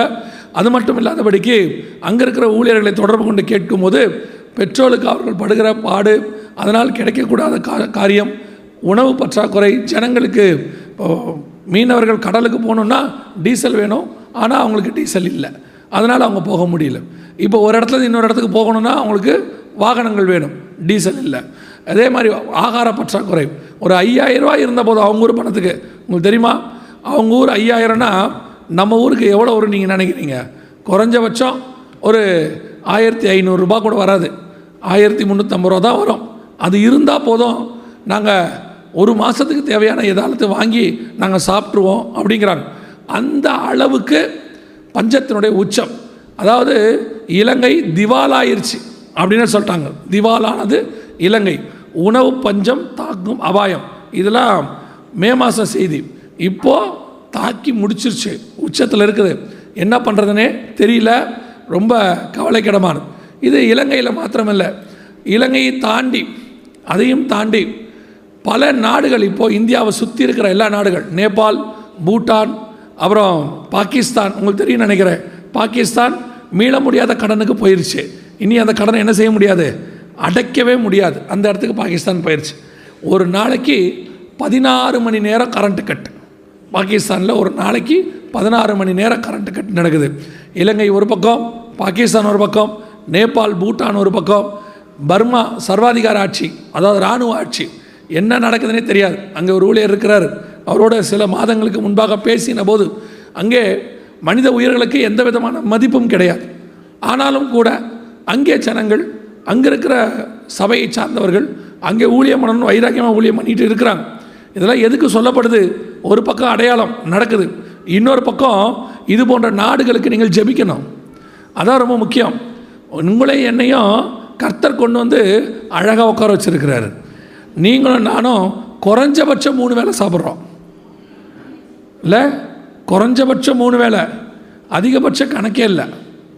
டேபிள் மேலே இருக்கிறத போகும்போது ஒரு தடவை சாப்பிட்றோம் வரும்போது ஒரு தடவை சாப்பிட்றோம். அதை விட கொடுமை என்ன தெரியுமா? மன்னிக்க முடியாதது. பிள்ளைகள் கொண்டு போய் சாப்பாடை குப்பையில் கொட்டுறது. கொண்டு போய் குப்பையில் கொட்டுறது தயவுசெய்து இந்த மாதிரி வீடியோக்கெல்லாம் அந்த பிள்ளைகளுக்கு காட்டுங்க. நாம் சாப்பாட்டை வேஸ்ட் பண்ணிக்கிட்டு இருக்கிற ஒரு பக்கத்தில் இன்னொரு பக்கம் இதே பூமியில் சாப்பாடு இல்லாமல் ஒரு கூட்டம் செத்துக்கிட்டு இருக்குது. ஒருவேளை ஆகாரம் இல்லாமல் ஒரு பிரெட் ஒரே ஒரு பிரெட் ஸ்லைஸ் இல்லாமல் அந்த துண்டு இல்லாமல் ஜனங்க கஷ்டப்படுறாங்க. இதெல்லாம் பிள்ளைகளுக்கு சொல்லுங்கள் நம்ம பிள்ளைகளுக்கு தெரியாது பாருங்கள் நம்ம பிள்ளைகள் என்ன நினச்சிக்கிறாங்கன்னா நம்மளாம் ரொம்ப ஈஸியாக போய் சம்பாரிச்சிட்டு வரோம்னு நினச்சிக்கிறாங்க. இல்லை நீங்கள் யாருமே ஈஸியாக சம்பாதிக்கலையே? நீங்கள் யாராவது கோயம்புத்தூர் மெயின் ரோட்டில் மரத்தில் இருந்தால் காசு பறிச்சிட்டு வரீங்க? ஒரு வாடி சம்பாரிச்சிட்டு வர்றதுக்கு நீங்கள் படுற கஷ்டம் உங்களுக்கு தான் தெரியுது. இந்த கொரோனா முடிய நடக்கும்போது கர்த்தர் ஒருத்தர் மட்டும் இல்லாமல் இருந்திருந்தாருன்னா நீங்களும் நானும் ஜீவனோடு கூட இருந்திருக்கவே மாட்டோம். கர்த்தர் ஒருத்தரால் மட்டும்தான் நம்ம ஜீவனோட இருக்கிறோம். ஏன்னா எத்தனையோ பணக்காரன் சூசைட் பண்ணி செத்துட்டான். எத்தனையோ பேர் நாட்டை விட்டு ஓடிட்டான். எத்தனையோ கம்பெனி திவால் ஆயிடுச்சின்னு மூடிடுச்சு ஆனால் உங்களே என்னையும் கர்த்தர் எந்த காக்காவை அனுப்பினாரோ எப்படி அனுப்பினாரோ ஆனால் கர்த்தர் போஷித்து நம்மை பத்திரமாய் பாதுகாத்துட்டார். லேலூயா நான் சொல்லுவேன் நான் நீதிமான் கிடையாது பரிசுத்தவன் கிடையாது எதுவும் கிடையாது. கர்த்தர் கரத்தில் கிருபையை பெற்றோம் அதனால் இங்கே இருக்கிறோம். அது ஏதோ ஒரு கிருபை நம்மளை தாங்கிட்டு இருக்குது குறிப்பாக தமிழ்நாட்டை தாங்கிட்டே இருக்குது. நான் அதை ரொம்ப விசேஷமாக நினைப்பேன். தமிழ்நாட்டு மேலேயும் தமிழர்கள் மேலேயும் கர்த்தருடைய கரம் எப்போவுமே பாதுகாப்பாக தான் இருந்திருக்கிறது. கர்த்தர் பொறுமையாக தான் இருக்கிறாரு. ஆனால் எவ்வளோ பொறுமையாக இருக்கிறாரோ அவ்வளோ நாசியில் கோபம் ஏறும். அதுவும் பார்த்துக்கணும். கர்த்தருக்கு பிடிக்காத ஒரு விஷயம் அது. பொறுமையாக இருப்பார். அதே நேரத்தில் நாமளும் அவர்கிட்ட எப்படி இருக்கணும்? உண்மையாக இருக்கணும். எல்லாத்துக்கும் கொடுக்கப்பட்ட காசுக்கு கொடுக்கப்பட்ட பணத்துக்கு கொடுக்கப்பட்ட நேரத்திற்கு கொடுக்கப்பட்ட குடும்பத்திற்கு கொடுக்கப்பட்ட வேலைக்கு உங்களுக்கு கொடுக்கப்பட்ட ஊழியத்திற்கு எல்லாத்துக்கும் உண்மை உள்ளவங்களாக இருக்கணும். எதில் நீங்கள் கர்த்தருக்கு விரோதமாக தெரியாதுன்னு நினச்சிக்கிட்டு செஞ்சாலும் கர்த்தர் விரோதமாக எழும்புவார். பாருங்கள் இன்றைக்கி நமக்கு இங்கேருந்து மிஞ்சி போச்சுன்னா ஃப்ளைட்டில் போனால் முக்கால் மணி நேரம் கூட கிடையாது. ராமேஸ்வரத்துலேருந்து பதினாறு மைல் தான் கடல் மைல். அங்கே இருக்கிற பஞ்சம் இங்கே வரத்துக்கு எவ்வளோ நாள் ஆகும்னு நினைக்கிறீங்க? நமக்கு வரத்துக்கு எவ்வளோ நாள் ஆகும்? ஆனால் கர்த்தர் கிருபையாக இம்மட்டும் வராமல் பாதுகாத்திருக்கிறார். இன்னைய வரைக்கும் பத்திரமா பார்த்துருக்கிறார். அவ்வளோதான் ரொம்ப கேர்ஃபுல்லாக இருந்து கொள்ளுங்கள் நீங்கள் இதெல்லாம் பார்க்கும்போது ஒன்று ஜெபிக்கணும். மிக முக்கியமாக. ரெண்டாவது ஆயத்தப்படணும். இதெல்லாம் நடக்குது இயேசு வரப்போகிறார் இதுக்கு தான் ரொம்ப முக்கியம். எல்லா பகுதியிலும். நீங்கள் இதெல்லாம் நடக்கும்போது நம்ம நாடு சூப்பராக இருக்குன்னு நினச்சிடாதிய நாம் அப்படி இருக்கணும். அமெரிக்காவே கடங்கார லிஸ்ட்டில் இருக்குது உலகத்தில் உள்ள முதல் பத்து கடன் அதிகமாக உள்ள நாடுகளில் அமெரிக்கா இருக்குது ஏழை நாடுகள் லிஸ்ட்டுக்கு அமெரிக்கா வந்துருச்சு. ஜெர்மனியில் ரேஷனில் கொடுக்குறாங்களாமா? நம்ம ஊரில் ரேஷன் கொடுக்குற மாதிரி அவங்க ஊரில். ந- நடக்குது. கனடாவில் அஞ்சு பேருக்கு ஒருத்தன் சாப்பாடு இல்லாமல் இருக்கிறான் நம்ம ஆனாலும் கர்த்தர் நம்மில் கிருபையாக இருக்கிறார். இதுவே நார்த் இந்தியாவுக்கு போனால் இன்னும் மோசம். பாருங்க ஆந்திராவில் பிள்ளையை விற்று சாப்பிட்றாங்களாமா? இது பேப்பரில் வந்த செய்தி. பஞ்சம் ரொம்ப அதிகமானதுனால பெற்றோர் என்ன பண்ணுறாங்க தாய் தன்னுடைய பிள்ளைகளை விற்று சாப்பிட்றாங்க. வேற எங்கேயும் இல்லை. பக்கத்து மாநிலம்தான். ஆந்திரா மாநிலத்தில். எல்லா பக்கமும் பஞ்சம் தலைவிரித்து ஆடிக்கிட்டு இருக்குது. கர்த்தர் சொன்னபடியே மிக துல்லியமாய். ஒருவேளை இப்போ இந்த ரஷ்யா உக்ரைன் பிரச்சனை பெருசாகிட்டே போகுது. முடிவுக்கு வர மாதிரி இல்லை. இன்னும் கொஞ்சம் பெருசாகுமானால் மூன்றாம் உலக யுத்தமாய் மாறுமானால் நமக்குமே கஷ்டம்தான். ஆனால் சொல்லுவேன் அவைகளுக்கு நடுவில் கர்த்தர் நம்மை பறந்து காக்கிற பட்சியை போல பாதுகாப்பார். எப்படி பாதுகாப்பாருன்னு தெரியாது ஆனால் பாதுகாப்பார். எனக்கு ஒரு காரியத்தை கத்தர் சொல்லி கொடுத்தார். அதாவது இப்போ நம்ம எலியாவுடைய ட்ராவலில் ரெண்டாவது இடத்துல இருக்கிறோம். முதல்ல எலியா கேரித்தாற்றங்கரையில் இருந்தார். அங்கே பஞ்சம் வந்துச்சு. அப்போ அவருக்கு காக்கா வந்து அப்பமும் இறைச்சியும் கொடுத்துச்சு. கேரித்தாற்றங்கரை தண்ணீரை குடித்தார் இப்போ பஞ்சம் என்னவாச்சு? கொடிதான் மாறுச்சு. தண்ணி வற்றி போச்சு. காக்காவே இல்லை. இப்போ வேறு வழியே இல்லை. கத்தர் சொல்கிறாரு நான் உனக்கு ஒரு விதவை வீட்டை ஏற்பாடு பண்ணியிருக்கிறேன். அந்த விதவை வீடு யார்? கோடீஸ்வர அம்மாலாம் கிடையாது. அந்த அம்மா பயங்கரமாக பணம் சேர்த்து வச்சுருக்கிற கோடீஸ்வர அம்மா இல்லை. அந்த அம்மாவே நாளைக்கு சாவறதுக்கு ரெடியாக இருக்கிற அம்மா. இருக்கிறத எடுத்துகிட்டு போய் சாப்பிட்டுட்டு நானும் பையனும் சாவலான்னு இருக்கிறோம் அப்படின்றவர் ஆண்டவர் சொல்கிறார் அந்த வீட்டுக்கு நீ போ. ஏன்? நீ போனால் உனக்கு ஒரு அப்பம் கிடைக்கும். அந்த ஒரு அப்பம் அந்த வீட்டையே காப்பாற்றும் அதான் ரொம்ப முக்கியம். நீ இப்போது உன்னை அந்த வீடு காப்பாற்றும் உன்னால் அந்த வீடு காப்பாற்றப்படும் இதான் எலியாவுக்கு சொன்னது. இப்போ எலியா அங்கே போகிறார் இதுதான் செகண்ட் ஸ்டேஜ் இப்போ அந்த செகண்ட் ஸ்டேஜுக்கு தான் உலகம் போக போகுது நாம் அந்த நிலைக்கு வர்றோம். கொடிய பஞ்சத்தின் காலம். கண்டிப்பாக ஆண்டவர் நமக்கும் உலகத்துக்கும் ஒரு வித்தியாசத்தை உண்டாக்குவார். நல்லா மனசில் வச்சுக்கொள்ளுங்க. உலகத்துக்கு ஒன்று நடந்தால் அது நமக்கும் நடக்கணும்னு அர்த்தம் இல்லை. அது நடக்கக்கூடாது. அப்போ தான் தேவ ஜனங்களுக்கும் அவங்களுக்கும் வித்தியாசம். உலகத்துக்கு கத்தர் ஒரு நியாய தீர்ப்பு கொடுக்குறாருன்னா அது எங்கே வரக்கூடாது? தேவனுடைய வீட்டுக்குள்ளே வரக்கூடாது. தேவ பிள்ளைகள் வீட்டுக்குள்ளே வரக்கூடாது. எகிப்து முழுவதும் வாதை வரும். அது இஸ்ரேவேல் இருந்த வீட்டுக்குள் மட்டும் வராது. அதுதான் அடையாளம். அதான் கத்தர் சொல்லி வச்சுருக்கார் அதுதான் ஆண்டவர் நமக்கும் கொடுக்குறார். அப்போ உலகம் முழுக்க பஞ்சம் வரும். நம்ம வீட்டுக்குள்ளே அது என்ன செய்யக்கூடாது? வரக்கூடாது வராது. ஆனால் அதுக்கு ஒரே ஒரு கண்டிஷன் உங்கள் வீட்டுக்குள்ளே எலியாக இருக்கணும். கர்த்தரை அனுப்பின வசனம் உங்கள் வீட்டுக்குள்ளே இருக்கணும். கர்த்தருடைய வல்லமை உங்கள் வீட்டுக்குள்ளே இருக்கணும். விசுவாசம் உங்கள் வீட்டுக்குள்ளே இருக்கணும். நீங்கள் கர்த்தரை உடையவராக இருக்கணும். உங்கள் வீட்டுக்குள்ளே ஆண்டவர் இருந்தார்னா உங்கள் வீட்டுக்குள்ளே பஞ்சம் வராது. உங்கள் வீட்டில் எண்ணெயும் மாவும் குறைவுபடாமல் இருக்கும். எப்போ வரைக்கும் இருக்கும்? பஞ்சம் முடிகிற வரைக்கும் இருக்கும். மழை பெய்கிற வரைக்கும் இருக்கும். இதான் கர்த்தர் வாக்குத்தம் பண்ணினது. இப்போ நம்ம வீட்டுக்குள்ளே அது இருக்குதா? இப்போ நம்ம வீட்டுக்குள்ளே டிவி இருக்குது சீரியல் இருக்குது சினிமா இருக்குது டபிள்யூடபிள்யூஎஃப் இருக்குது டுவெண்ட்டி டுவெண்ட்டி இருக்குது கார்ட்டூன் இருக்குது டாம் அண்ட் செர்ரி இருக்குது கையில் ஃபோன் இருக்குது வீடியோ கேம்ஸ் இருக்குது எல்லாம் இருக்குது இதெல்லாம் இருந்தால் கர்த்தர் இல்லைன்னு அர்த்தம். இவ்வளவும் இருந்தால் அவன் வீட்டுக்குள்ளே யார் இருக்க மாட்டான் கர்த்தர் இருக்க மாட்டார். அப்போ கர்த்தர் உன் வீட்டுக்குள்ளே இருந்தால் தான் வரப்போகிற பஞ்சத்தின் காலத்தில் உங்கள் வீட்டில் இருக்கிற அப்பமும் எண்ணெயும் என்னவாக இருக்கும்? குறைவுபடாமல் இருக்கும். தேவ பிள்ளைகளுக்கு ஏன் பிரச்சனை வருது அப்படின்னா காரணம் கர்த்தர் அல்ல. காரணம் நம்ம தான் நாம் கரெக்டாக இருந்தால் கர்த்தர் நம்ம மேலே கிருபையாக இருப்பார். இன்னொன்று வருகிற பஞ்சம் ரெண்டு காரியத்தை நீங்கள் நானும் செய்ய வேண்டி வரும். ஒன்று நீங்களும் நானும் இனி வாங்குகிறவர்களாக இருக்க மாட்டோம் கொடுக்கிறவர்களாக இருப்போம். ஏன்னா நம்ம வீட்டில் ஆண்டவர் எதுக்கு நிறையா கொடுக்குறாரு தெரியுமா? நீங்கள் மட்டும் சாப்பிடுவதற்கு அல்ல உங்களுக்கு தெரிஞ்சு கஷ்டப்படுறவன் ஒருத்தன் இருந்தானா அவனுக்கு கொடுப்பதற்கு. அதுக்கு தான் ஆண்டவர் உங்ககிட்ட எக்ஸ்ட்ரா கொடுக்குறாரு. இப்போ காஸ்பல் கொரோனா வந்துச்சு. கொரோனாவுக்கு மருந்து இல்லாத போது ஜனங்கள் மருந்துக்கு அலைந்து கொண்டிருந்த காலத்தில் மருந்தை வச்சுக்கிட்டு இருந்த ஒரே ஒரு ஆள் யாருன்னா நீங்களும் நானும் தான். எந்த மருந்து இருந்துச்சு? அவருடைய காயங்களால் நாம் குண குணமானோம். அப்படி தான் இருக்குது இங்கிலீஷில். தமிழ்லேயும் அப்படி தான் இருக்குது குணமானோம். அப்படின்னா உங்கள் வீட்டுக்குள்ளே ஏசு இருந்தால் உங்கள் வீட்டுக்குள்ளே வர்றவனுக்கு சுகம் கிடைக்கும்.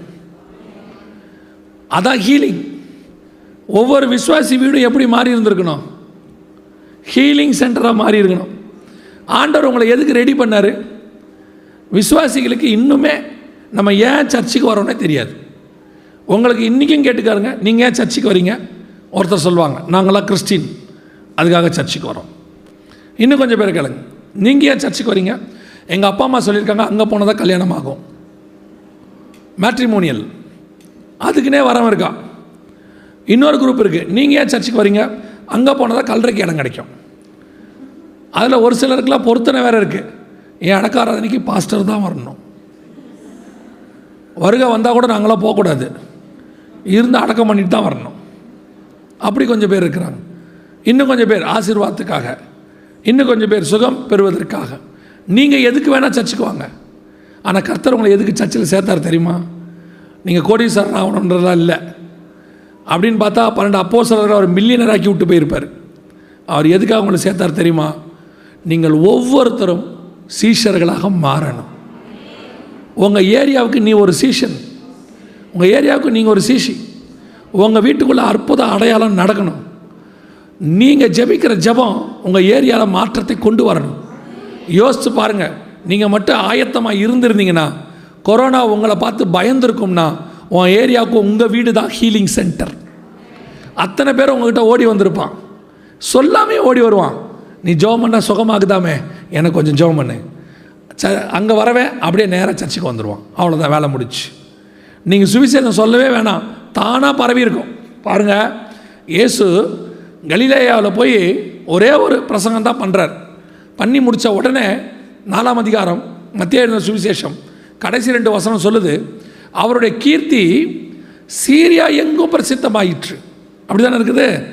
அவருடைய கீர்த்தி சீரியா எங்கும் பிரசித்தமாயிற்று. திரளான ஜனங்கள் அவருக்கு பின்னாடி வந்தாங்க. ஏசுநாதர்கிட்ட வாட்ஸ்அப்பும் கிடையாது ஃபேஸ்புக்கும் கிடையாது ட்விட்டர் கிடையாது பேம்ப்லெட் கிடையாது போஸ்டர் கிடையாது. ஒன்றும் செய்யலை. அவர் கலிலேயாவில் ஒரு அற்புதம் நடக்குது. சிரியாவிலேருந்து ஒருத்தன் வரான். கடைசி வசனம் என்ன சொல்லுது? கலிலேயாவிலும் கலிலேயாவிலும். தெக்கப்போலியிலும் எருசலேமிலும் யூதேயாவிலும் யூதேயாவிலும் யோர்தானுக்கு அப்புறத்தில் யோர்தானுக்கு அப்புறத்திலும் இருந்து திரளான ஜனங்கள் வந்து எப்படி நடக்குது? எப்படி நடந்துச்சு? உன் கூட கர்த்தர் இருந்தா எங்க இருக்கிற ஜனங்களும் தானாய் உன்னை தேடி வருவார்கள். யோசிச்சு பாருங்க. ஆந்திராவில் ஒருத்தர் கண்ணில் மெடிசன் ஊத்துறேன்னாரு கொரோனாவுக்கு. எங்கே இருக்கிறவங்களும் வண்டி பிடிச்சிட்டு வந்தாங்க. இப்போவும் கர்நாடகாவில் ஷுமேகான்னு ஒரு இடம் இருக்குது அங்கே கேன்சருக்கு மெடிசன் கொடுக்குறாங்கன்னு ஆல் ஓவர் த இந்தியாவிலேருந்து அங்கே வராங்க. ஜனங்க புறப்பட்டு வராங்க. சிஎம்சி ஹாஸ்பிட்டல் எடுத்துக்கோங்க. அங்கே அவ்வளோ சர்வீஸ் நல்லா இருக்குன்னு ஆல் ஓவர் இந்தியாவிலேருந்து வராங்க. ஒரு மருந்துக்கு வியாதி இருந்தால் ஜனங்க எங்கேருந்து தேடி வருவாங்க? ஆனால் எல்லா வியாதிகளையும் குணமாக்குற மருந்து இயேசு கிறிஸ்துவினுடைய காயம். அதுவும் வீட்டுக்குள்ளே இருந்தால் எங்கேருந்து ஜனங்க வீட்டுக்கு வருவாங்க? வரவங்களை அப்படியே நேராக சபைக்கு நேராக திருப்பணும் அவ்வளோதான் சொல்லாமே சுவிசேஷம் பரவும். கொரோனாவில் மிஸ் பண்ணிட்டோம். நமக்கு கிடைச்ச நல்ல வாய்ப்பு. இப்போ ரெண்டாவது வாய்ப்பு கிடைக்க போகுது. மிகப்பெரிய அளவில் பஞ்சம் வரப்போகுது. உலகளாவிய பஞ்சம். அப்படி வரும்போது கர்த்தர் உங்கள் வீட்டை எண்ணெயினாலும் மாவினாலும் நிரப்புவார். பாத்திரங்கள் நிரம்பி இருக்கும். அது தேவ ஜனங்களுக்கு கர்த்தர் கொடுக்குற வாக்கு தத்தம். ஆசீர்வாதம். அதில் எந்த மாற்று கருத்தும் இல்லை. ஆனால் எதுக்கு? நீங்கள் மட்டும் சாப்பிட்றதுக்கு இல்லை. நீங்கள் மட்டும் சாப்பிட்றதுக்கு இல்லை. எதுக்கு கத்தர் கொடுக்குறாரு தெரியுமா? உன் மூலமாக அநேகரை போஷிப்பதற்கு. உன்னை வச்சு அநேகரை போஷிப்பதற்கு கர்த்தர் அதை செய்ய போகிறார் ஆண்டவர் சொல்கிறாரு சோதோமுடைய பாவங்கள் என்னான்னு. நம்ம எல்லாருக்கும் தெரியும். சோதோமுடைய பாவம் என்ன? படிச்சிருக்கிறோம். இல்லையா? ஆனால் அதை தவிர இன்னும் ரெண்டு பாவம் சோதோமில் இருந்துச்சு.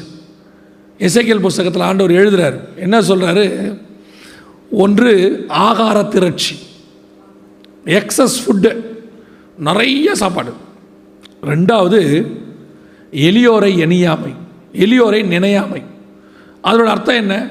உங்கள்கிட்ட நிறைய சாப்பாடு இருக்குது ஆனால் உன் பக்கத்தில் சாப்பிடாம ஒருத்தன் இருக்கான். நீ நிறையா சாப்பிட்றதும் தப்பு பெருந்திண்டி தப்பு. சாப்பிடாதவனுக்கு கொடுக்காததும் தப்பு. அது ஒரு பாவம். இயேசு சொல்கிறாரு நான் சாப்பாடு இல்லாமல் இருந்தேன் பசியாக இருந்தேன் நீங்கள் என்னை விசாரிக்கவில்லை. அவங்க கேட்குறான் நீர் எப்பொழுது பசியாக இருந்தீர்? இந்த சிறியோரில் எவனுக்கு நீங்கள் உணவளித்தீர்களோ அதை எனக்கே கொடுத்தீர்கள்.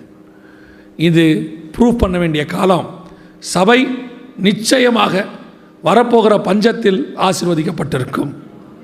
உங்கள் வீடு அப்பத்தினாலும் எண்ணெயினாலும் மாவினாலும் நிறைந்திருக்கும்.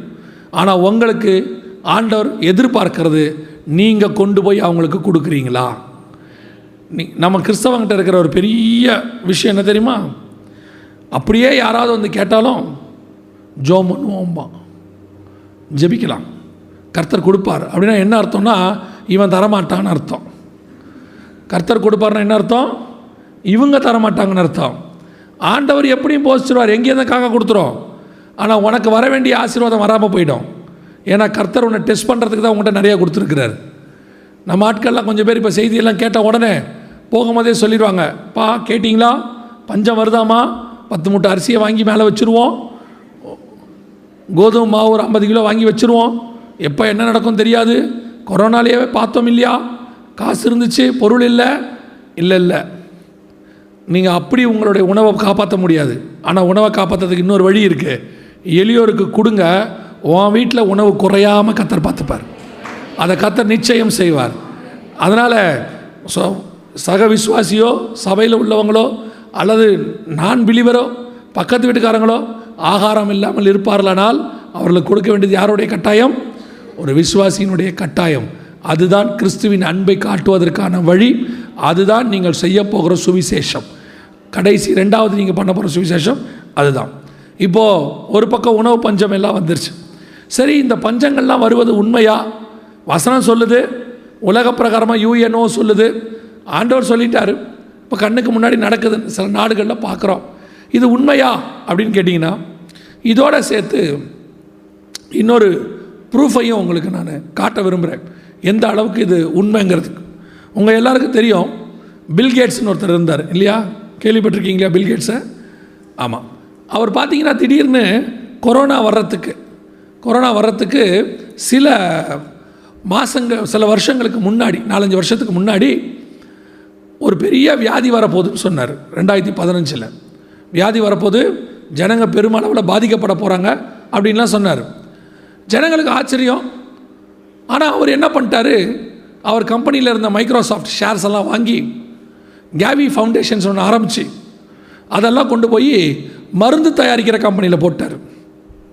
இப்போ நீங்கள் வேக்சின் போடுறீங்க இல்லையா? இந்த வேக்சினில் மூணு கம்பெனி அவரது தான். பில்கேட்ஸு தான். அதில் இன்வெஸ்ட் பண்ணிட்டார். பார்த்தீங்கன்னா கரெக்டாக நாலு வருஷம் கழிச்சு கொரோனா வந்துச்சு ரெண்டாயிரத்தி பத்தொம்போது. கொரோனா வந்துச்சு. இப்போது மருந்து அவர் தான் கொடுக்குறாரு. இப்போ எல்லோரும் கேட்குறாங்க எப்படி அவளை கரெக்டாக சொன்னீங்க? வரப்போகுதுன்னு சொல்லி அவர் சொல்கிறார் இல்லை நாங்கள் அதை அப்பயே கெஸ் பண்ணிட்டோம் அப்படின்றார். சரி பில்கேட்ஸ் இப்போ என்ன பண்ணுறாரு அதான் ரொம்ப முக்கியம். இப்போ பில்கேட்ஸ் கொரோனாவை பற்றி பேசுகிறதில்ல பில்கேட்ஸ் வேற ஒன்று பேசிகிட்டு இருக்கிறார். என்ன பண்ணுறாரு அப்புறமா நீங்கள் போயிட்டு இன்டர்நெட்டில் சும்மா போட்டு பாருங்கள் நம்பர் ஒன் விவசாயி யாருன்னு போடுங்க. உலகத்தின் நம்பர் ஒன் விவசாயி the topmost farmer of this world அப்படின்னு போடுங்க. போட்டிங்கன்னா பில்கேட்ஸுடைய பேர் தான் வரும் பில்கேட்ஸ் எப்போ விவசாயத்துக்கு போனார்? நம்மெல்லாம் விவசாயம் பண்ணிகிட்டு இருக்கும்போது நம்ம காலத்தில் நம்மளை சொன்னார் எதிர்கால கம்ப்யூட்டர் கையில் இருக்குது எல்லோரும் என்ன படிங்க? கம்ப்யூட்டர் படிங்க. அப்போ நம்ம இருக்கிற லேண்டெல்லாம் விற்று என்ன பண்ணோம்? பையனை பிஇ கம்ப்யூட்டர் சயின்ஸ் படிக்க வச்சோம். இப்போ பில்கேட்ஸு இருக்கிற சொத்தெல்லாம் விற்று லேண்ட் வாங்கி விவசாயம் பண்ணிக்கிட்டு இருக்கிறாரு. இந்த பச்சை கலரில் தெரியுது பார்த்தீங்களா அதில்? க்ரீன் கலரில். அது வந்து America map North America United States of அமெரிக்காவுடைய மேப்பு அதில் பச்சை கலரில் தெரியறது எல்லாம் அவருது. ரெண்டு லட்சத்தி அறுபத்தெட்டாயிரம் ஏக்கர் வாங்கியிருக்கிறார். மேலே இருக்குது ப்ரூஃப் அவர் மட்டும் வாங்கலை. இன்னும் சில உலக பணக்காரர்கள் எல்லாரும் சேர்ந்து மொத்தம் எட்டு லட்சம் ஏக்கர் வாங்கியிருக்கிறாங்க. வாங்கி விவசாயம் பண்ணுறாங்க ஏன் திடீர்னு இவனுங்கெல்லாம் விவசாயத்தில் இறங்கிட்டானுங்க? இவங்களுக்கு வேற ஒன்று நடக்குது. இப்போ இவங்க என்ன பண்ணுறாங்க விவசாயம் பண்ணி வரக்கூடிய பொருட்களை பெரிய பெரிய குடவுனாக கட்டி ஸ்டோர் பண்ணிகிட்டு இருக்கிறாங்க. பதப்படுத்திக்கிட்டு இருக்கிறாங்க. கிட்டத்தட்ட அஞ்சு வருஷம் பத்து வருஷம் கெட்டு போகாமல் இருக்கிறதுக்கான வேலையை அவங்க செஞ்சிகிட்டு இருக்கிறாங்க. வேர்ல்டு வைட் உலகளாவிய. வெறும் பில்கேட்ஸ் மட்டும் இல்லை பல நாட்டில் பல கோடீஸ்வரங்க இப்போ உணவை பதுக்க ஆரம்பிச்சிருக்கிறாங்க. அதுக்கு ஒரு ப்ரூஃப் தான் பில்கேட்ஸ் இப்போ பண்ணிக்கிட்டு இருக்கிறது. இதே மாதிரி சைனாவில் காஃப்கோ அப்படிங்கிற நிறுவனம் இது அரசாங்க நிறுவனம். நம்ம ஊரில் ரேஷன் கடை வச்சுருக்க டியூசிஎஸ் மாதிரி அது ஒரு அரசாங்க நிறுவனம் காஃப்கோ இவங்க என்ன பண்ணியிருக்கிறாங்கன்னு கேட்டிங்கன்னா வடகிழக்கு சைனா நார்த் ஈஸ்டில் மிகப்பெரியதான அந்த அந்த மாகாணம் முழுக்க குடவுன்ஸ் கட்டிட்டு வரக்கூடிய விளைச்சலை ஐம்பது பர்சன்ட் கொண்டு போய் ஸ்டோர் பண்ணிடுறாங்க. எதுக்காக? அரசாங்கமே ஸ்டோர் பண்ண சொல்லியிருக்குது. ஏன் திடீர்னு இப்போது பெரிய பெரிய நாடுகள் உணவை கொண்டு போய் ஸ்டோர் பண்ணுறாங்க இப்போ ஜனங்களுக்கு பாதி சாப்பாடு தான் கொடுக்குது அரசாங்கம். பத்து கிலோ அரிசி கொடுத்துட்டு இருந்தாங்கன்னா அஞ்சு கிலோ தான். எல்லாம் பாதி ஆக்கிட்டாங்க. ஏன் திடீர்னு அத்தனை பேரும் உணவை கொண்டு போய் இப்படி பதுக்குறாங்க? பெரிய பெரிய நாடுகள் ஏன் செய்யுது? பெரிய பெரிய கோடீஸ்வரங்க என்ன செய்யுதுன்னா இவங்க எல்லாருக்கும் தெரிஞ்சிருக்குது. உலகளாவிய பஞ்சம் ஒன்று என்ன செய்ய போகுது? வரப்போகிறது. அந்த பஞ்சத்தில் அவங்களுக்கும் உணவு வேணும். அதே நேரத்தில் அதில் வியாபாரம் பண்ணால் கொள்ள கொள்ளையாக சம்பாதிக்கலாம். இப்போ எப்படி ஒரு கிருமியை வச்சு சம்பாதிக்கிறாங்க வேக்சின் அதே மாதிரி தான் இப்போ இவங்க எல்லாரும் வரப்போகிற பஞ்சத்தை வச்சு சம்பாதிக்கிறதுக்கான வேலையை ஆரம்பிச்சிட்டாங்க. ஆனால் விசுவாசிகளுக்கு சொல்கிறேன் உங்களுக்கும் எனக்கும் முழு பாதுகாப்பு நம்முடைய ஆண்டவராக இயேசு கிறிஸ்து இருக்கிறார். அல்லேலூயா. வசனம் சொல்லுது அவர் பறந்து காக்கிற பட்சியை போல பாதுகாப்பார் என்று சொல்லி. தம்முடைய பிள்ளைகளை ஒரு நாளும் கர்த்தர் கைவிடுகிறதே இல்லை. அதனால் நீங்கள் இதை பார்த்து பயப்படாதீங்க. ஏன்னா இயேசு சொல்கிறாரு இவைகளெல்லாம் சம்பவிக்க வேண்டியதே. ஆனாலும் கலங்காதபடிக்கு எச்சரிக்கையாயிருங்கள். இதெல்லாம் வெளியே நடக்கும். அத்தனை வெளியே நடக்கும். கலங்காதபடிக்கு எச்சரிக்கையாயிருங்கள். இது முதலாவது பஞ்சம். அதாவது உணவு பஞ்சம் சொல்லியிருக்கிறாங்க. இது ஒரு இன்னொரு வீடியோ இதில் அப்லோட் பண்ணலை.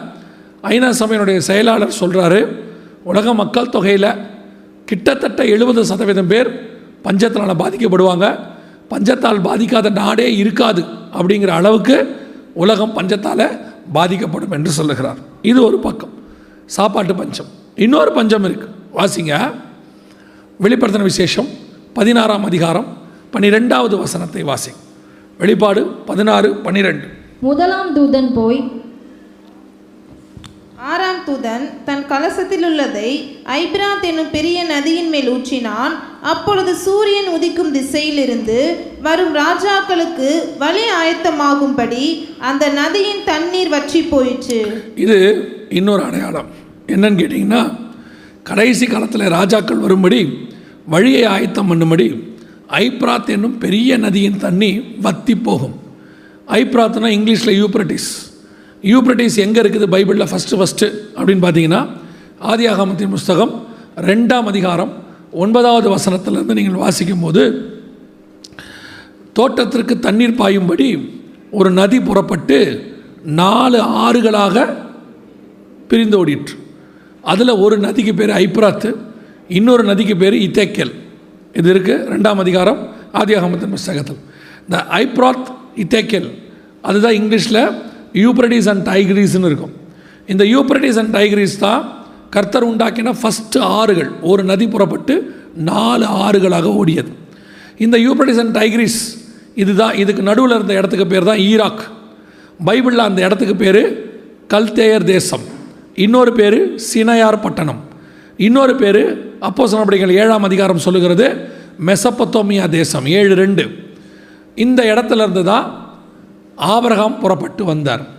இது எங்கே இருக்குது ஆதியாகமம் பதினொன்று முப்பத்தி ஒன்றில் இருக்குது ஸோ சினையார் தேசத்தில் உள்ள கல்தேயர் பட்டணத்திலிருந்து அவர் வந்தார். பதினோராம் அதிகாரம் ஆதியாகமத்தில் தான் ஒன்றாவது ரெண்டு ஒன்று ரெண்டு வசனத்தில் அவங்க சினையார் தேசத்தில் உள்ள சமபூமியை கண்டு.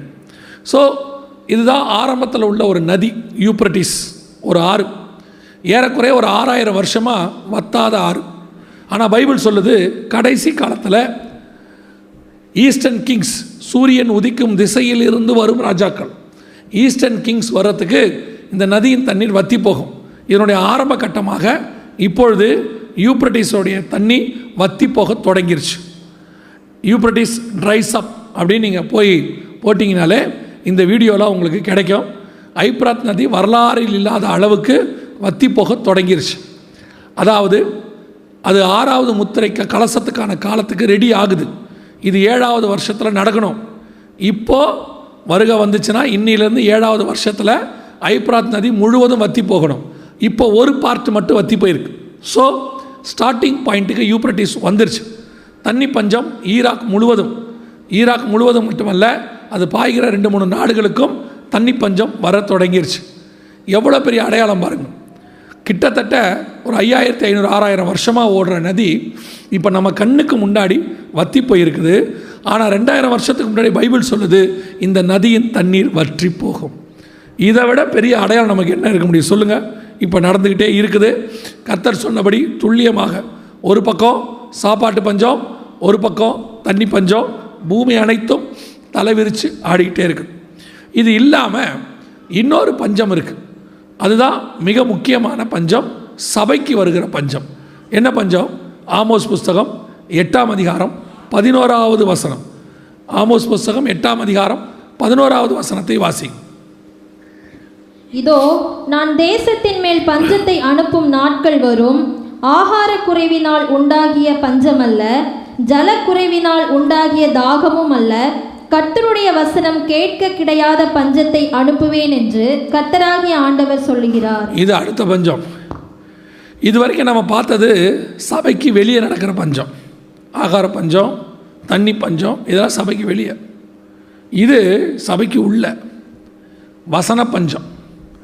இந்த வசன பஞ்சத்தினுடைய காலம்தான் கொஞ்சம் கொஞ்சமாக ஆரம்பித்து கொரோனாவுக்கு முன்னாடி வந்துச்சு. கொரோனாவுக்கு முன்னாடி வசன பஞ்சம் தலை விரித்து ஆடுச்சு. நாங்கள் எல்லா இடத்துலையும் சொல்லிகிட்டே இருந்தோம். சபையை விட்டு கொஞ்சம் கொஞ்சமாக வசனம் போயிட்டே இருந்துச்சு. நல்லா தெரிஞ்சுக்கொள்ளுங்க. சபையில் வசனத்தில் தான் கட்டப்படணும். சபை வசனத்துக்கு மேலே தான் கட்டப்படணும். வசனம் சொல்லுவது அப்போ உபதேசம் தான் அஸ்திவாரம் போடப்பட்டிருக்கிறது. ஆனால் இன்னைக்கு சபை வசனத்தில் கட்டப்படலை. சபை படிப்பில் கட்டப்படுது அறிவில். ஏதாவது ஒரு டிகிரி முடிச்சுட்டு வந்தாச்சுன்னா சபை நடத்தலாம் அப்படிங்கிற ஒரு எண்ணம் வந்துடுது. நான் படிக்க வேணான்னு சொல்லலை. அதை விட முக்கியம் வசன அறிவு. வசன அறிவு இல்லாமல் நீங்கள் வெறும் படிப்பறிவை வச்சுக்கிட்டு நடத்த முடியாது. அழைப்பு இல்லாமல் ஊழியம் செய்ய முடியாது. சபையை வசனத்தில் தான் கட்டணும். சபைக்குள்ள வசனத்துக்கு பதிலாக ஏன்னா இவங்களுக்கு வசனம் இல்லைங்கிறதுனால சபையில் என்டர்டெயின்மெண்ட் வந்துருச்சு. எல்லா டேவும் இருக்குது father's day mother's day birthday எல்லா டேவும் இருக்குது பைபிள் ஸ்டடி கிடையாது. எனக்கு ரொம்ப சந்தோஷம். நீங்கள் ஒரு நூறு வாரமாக என்ன எடுத்துருக்கிறீங்க? பைபிள் ஸ்டடி எடுத்துருக்கிறீங்கன்னு சொல்லி. அவங்க அதனால தான் எங்கிட்ட சொல்லும் போது நான் வரேன்னு சொன்னேன். ஏன்னா நான் போகிற சபைகள்லாம் ரொம்ப அழுத்தமாக சொல்கிற ஒரு விஷயம் வேத பாடம் சபையில் இருக்கணும். வேத பாடம் கண்டிப்பாக சபையில் இருக்கணும். ஏன்னா சபை வேத வேதத்தால் தான் கட்டப்படும். ஞாயிற்றுக்கிழமை காலையில் இந்த ஹால் நிரம்பி இருக்கும். இல்லை? ஃபுல்லாக இருக்கும். பால்கனி நிரம்பி இருக்கும். திரளான ஜனங்கள் வந்தார்கள். அப்படிதானே? நமக்கும் அந்த கூட்டத்தை பார்க்கும்போது எப்படி இருக்கு? பிரசங்கியாக இருக்க எல்லாம் எப்படி இருக்கும்? கூட்டத்தை பார்க்கும்போது ரொம்ப சந்தோஷம். எல்லா பிரசங்கியாருமே பொதுவாக கேட்பாங்க எவ்வளோ பேர் வருவாங்க கூட்டத்துக்குன்னு? நாங்கள் என்றைக்கும் அதை கேட்குறதே இல்லை. ஏன்னா எவ்வளோ பேர் சர்ச்சுக்கு வராங்கிறதே முக்கியம் இல்லை. எவ்வளோ பேர் சர்ச்சிலேருந்து மேலே வராங்கிறது தான் முக்கியம்.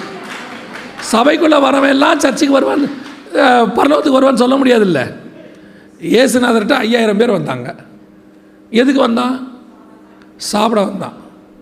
சாப்பிட்றதுக்கு வந்தான். ஏசுநாதரே சொல்கிறாரு நீங்கள் என்னை அப்பத்துக்கு பின்பற்றுகிறீர்கள். போடான்ட்டார். முதல் தடவை சாப்பாடு போட்டார். அவன் அடுத்த தடவை டிசைட் பண்ணிட்டான். ஏசுநாதர் மீட்டிங் எங்கன்னு பாரு. ஏன்? போனோம்னா முடியும் போது சாப்பாடு போடுவார்.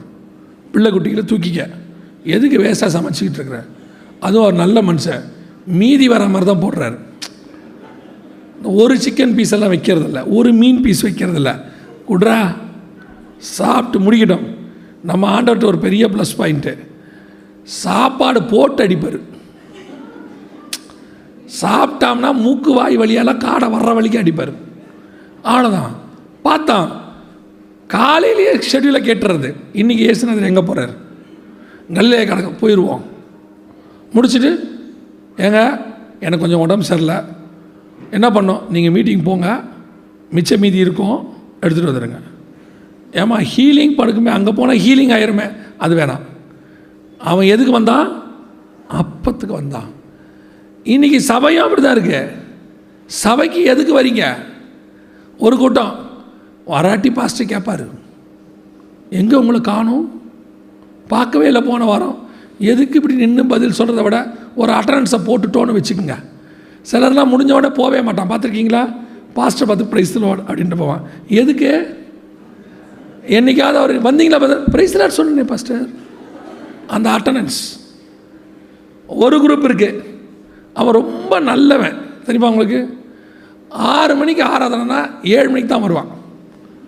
நல்லா வந்து கடைசி ரோவை ஒரு சீட்டை பிடிச்சிப்போம் உங்களை சொல்ல நீங்கள் தங்கம்.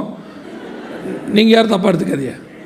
வந்து ஒரு சீட்டை பிடிச்சிருவான் அப்படியே ஒரு செவுரு ஓரமாக உட்காந்துருவான் அப்படியே ஒரு நல்ல தூக்கத்தை போடுறது. ஒரு அலாரம் வச்சுருக்கோம் நம்ம எல்லாருமே. முடியும் போது அந்த அலாரம் கரெக்டாக எழுப்போம் என் ஆத்மாவே கத்தரை சோத்தரை. அதை எவன் கேட்டாலும் எழுந்திரிப்பான் எழுந்திரிச்சு முடிச்சுட்டு அப்படியே வீட்டுக்கு போகிறது அதில் அவர் ஒரு ஸ்டேட்மெண்ட் சொல்லுவார் பாருங்களேன். நான் சர்ச்சுக்கு போகிறது யாருக்கும் தெரியாது. நான் பாட்டுன்னு போவேன் பின்னாடி உட்காருவேன் நான் பாட்டுன்னு வந்துடுவேன் அதில் என்ன உனக்கு ஒரு பெருமை? இதை நீங்கள் உங்கள் வீட்டில் சொல்லி பாருங்கள் நான் வீட்டுக்கு வர்றது என் மனைவிக்கு தெரியவே தெரியாது. அவள் தூங்கின பிறகு ரெண்டு மணிக்கு போவேன். அவள் எழுந்திரிக்கிறதுக்கு முன்னாடி நாலு மணிக்கெல்லாம் வந்துடுவேன் என்ன கேட்பான் நீ எதுக்குடா வீட்டுக்கு போகிற கேட்பாங்கல்ல நீங்கள் ஆஃபீஸில் சொல்லி பாருங்கள் நான் ஆஃபீஸில் லேட்டாக போவேன். மேனேஜர் கண்ணிலே படமாட்டேன். அவர் எழுந்திரிச்சு வெளியே வரத்துக்குள்ளே வீட்டுக்கு வந்துடுவேன் இந்த ஸ்டேட்மெண்ட் எங்கேயுமே ஒத்து வராது. சர்ச்சுக்கு மட்டும்தான் ஒத்து வரும். இங்கே வந்து அதில் ஒரு பெருமை வேறு. ஒரு சில குரூப் இருக்குது அவுட்ஸ்டாண்டிங் மெம்பர் மனைவி பிள்ளையை கொண்டு வந்து விட்டுருவான் விட்டுட்டு ஒரு இது வேறு. எத்தனை மணிக்கு முடியும்? எட்டே கால். எட்டு பத்துக்கு நான் வரேன். இவரும் சர்ச்சுக்கு போன கணக்கு.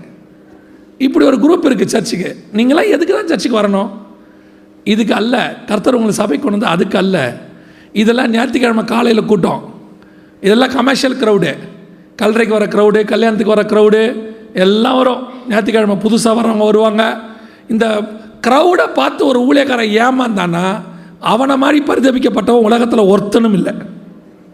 நான் சொல்கிறது நிஜம். ஒரு அரசியல்வாதி கூட்டத்தை பார்த்து ஏமாந்துட்டான். வந்தவன்லாம் நமக்கு ஓட்டு போடுவான்னு. டெபாசிட் கூட வரல. அவன் யாருன்னா இவன் முகத்தை பார்க்க வந்தவன். இவர் சினிமாவில் எப்படி இருக்கிறாரு? நேரில் எப்படி இருக்கிறாரு? கோயம்புத்தூர்காரங்களுக்கு சொல்லவே வேணாம் கவுக்கிறதுக்கு.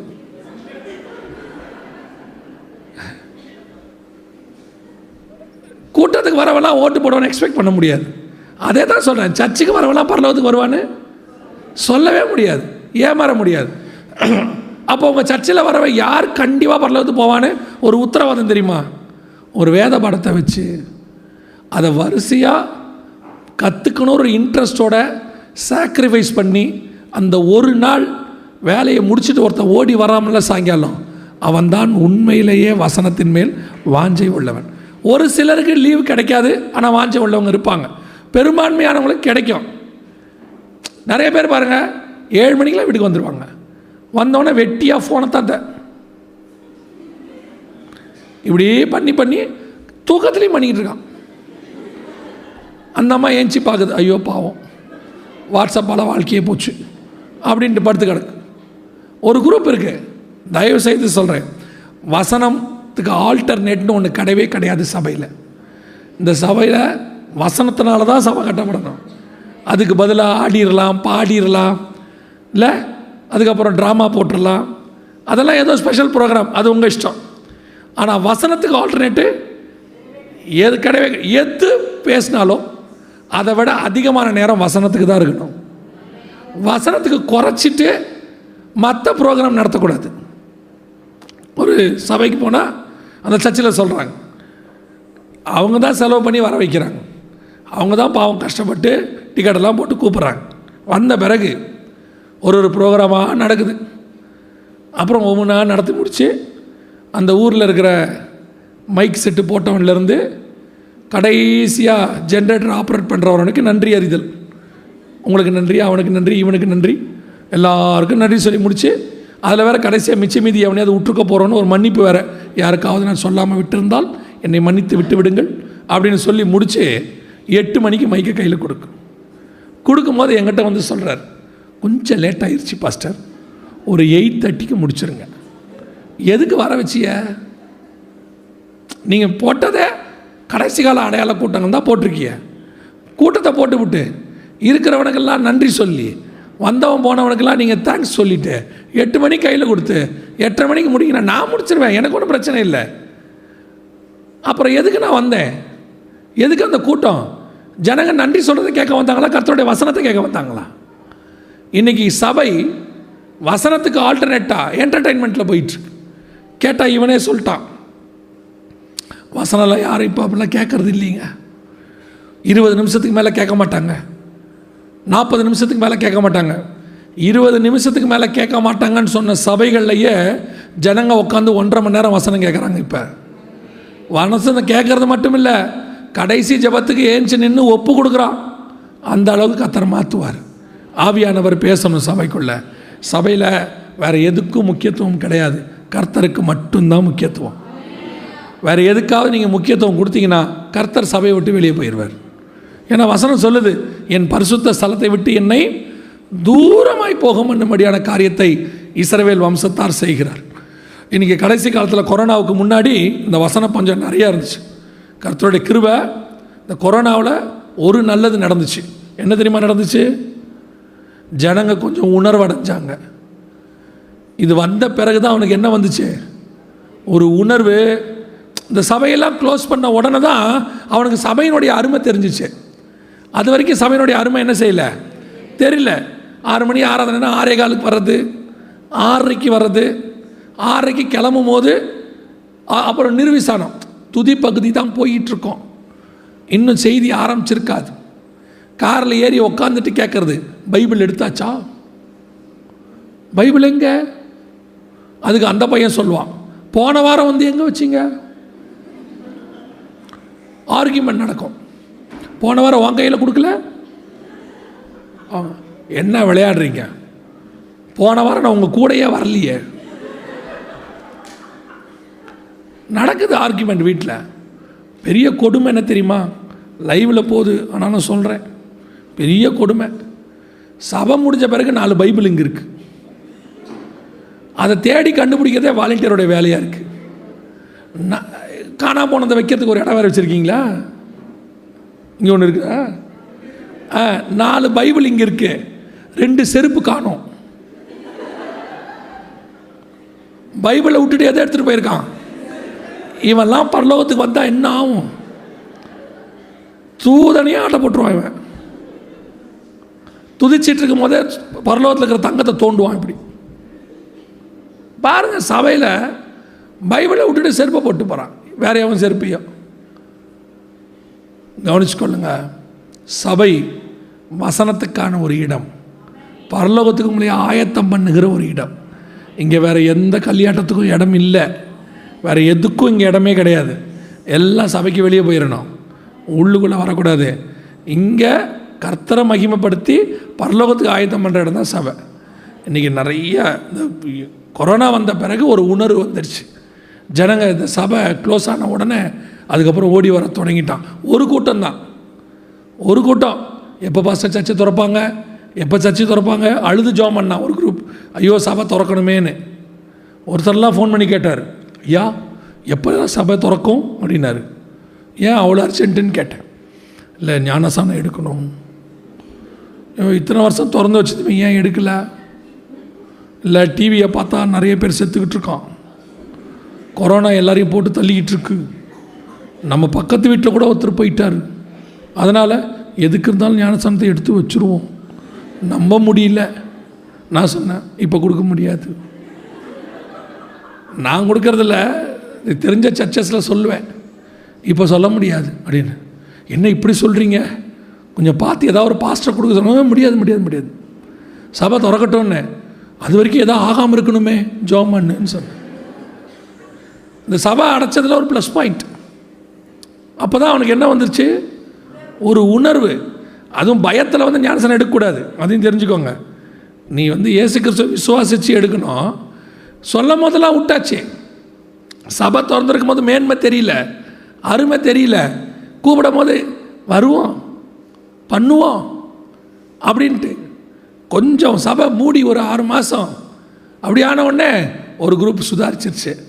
ஐயோ போகிற போக்கே சரியில்லை. சபை திறந்தவொன்னே ஒரு பெரிய கூட்டம் சபைக்குள்ளே வந்துருச்சு.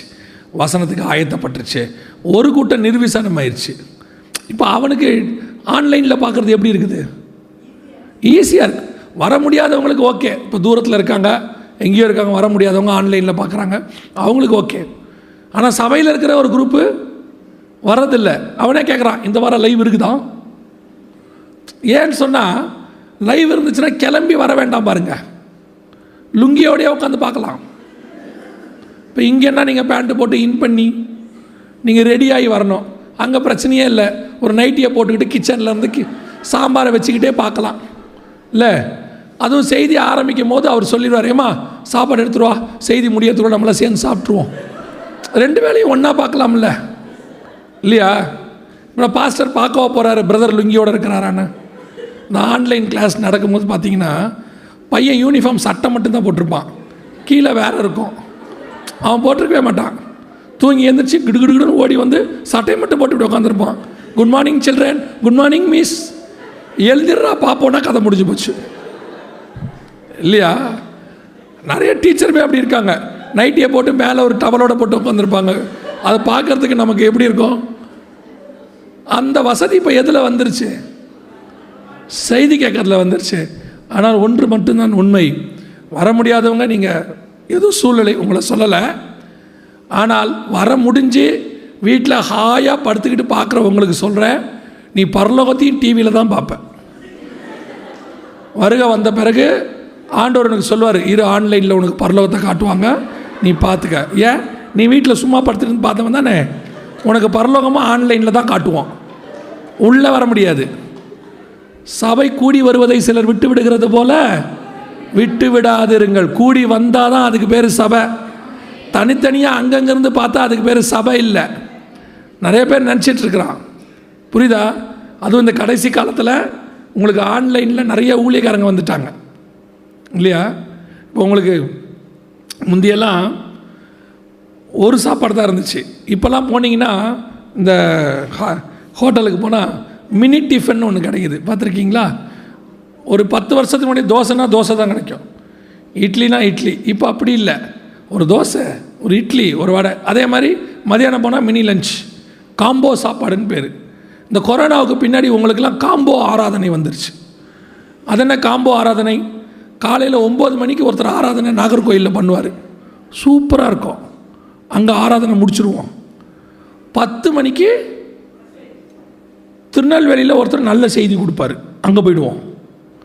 அது முடித்த பிறகு சாயங்காலம் ஏழு மணிக்கு அண்ணன் தேசத்துக்காக ஜோம் பண்ணுவார் அங்கே போயிடுவோம். மோகன்சி அண்ணன் அங்கே போயிடுவோம். நைட்டு பத்து மணிக்கு படுக்க போகிற நேரத்தில் ஒருத்தர் நல்ல ஜோம் பண்ணுறாரு தூத்துக்குடியிலேருந்து அங்கே போயிடுவோம். காம்போ சாப்பாடு. முந்தி ஒரு சபை ஒரு ஆராதனை ஒரு ஊழியக்காரன். இப்போது எந்த பக்கம் திரும்பினாலும் சபை. எந்த பக்கம் திரும்பினாலும் ஆராதனை எந்த பக்கம் திரும்பினாலும் செய்தி. நீங்கள் இப்போ எல்லாத்தையும் செலக்ட் பண்ணி சபைக்கே வராமல் விட்டுட்டீங்க. நீங்கள் பார்க்குறத தப்புன்னு சொல்லலை. சபைக்கு வராமல் விட்டுட்டீங்க. திருப்பியும் சொல்கிறேன் நீங்கள் ஒரு சபையில் நாட்டப்பட தான் அழைக்கப்பட்டீர்கள். சபையை எடுத்துக்கொள்ளும்படி தான் கர்த்தர் வரப்போகிறார். ஆயத்தப்படுத்த வேண்டியது சபையினுடைய வேலை. லேலூயா ஏன்னு சொன்னால் இந்த கடைசி காலத்தில் பிரச்சனை என்னென்னா இன்றைக்கி எவன் ஊழியக்காரங்கிற பேச்சே கிடையாது. அப்போல்லாம் ஊழியக்காரன் ஆகணும்னா நல்லா அழைப்பு இருக்கணும் ஃபஸ்ட்டு அதுக்கு பிறகு ஒரு ஊழியக்காரங்கிட்ட அடங்கி இருக்கணும். அப்புறம் ஊழியம் கற்றுக்கணும் அப்புறம் கர்த்தர் சொல்லணும். அப்புறம் அவங்க ஜோ பண்ணி அனுப்புவாங்க. அது மட்டும் இல்லை சிலர்லாம் போய் பத்து வருஷம் பதினாலு வருஷம் படித்தவங்களாம் இருக்கிறாங்க. இப்போ அப்படிலாம் இல்லை. ஒரு செல்ஃபோனோ ஒரு வைஃபை கனெக்ஷன் இருந்தால் போதும்.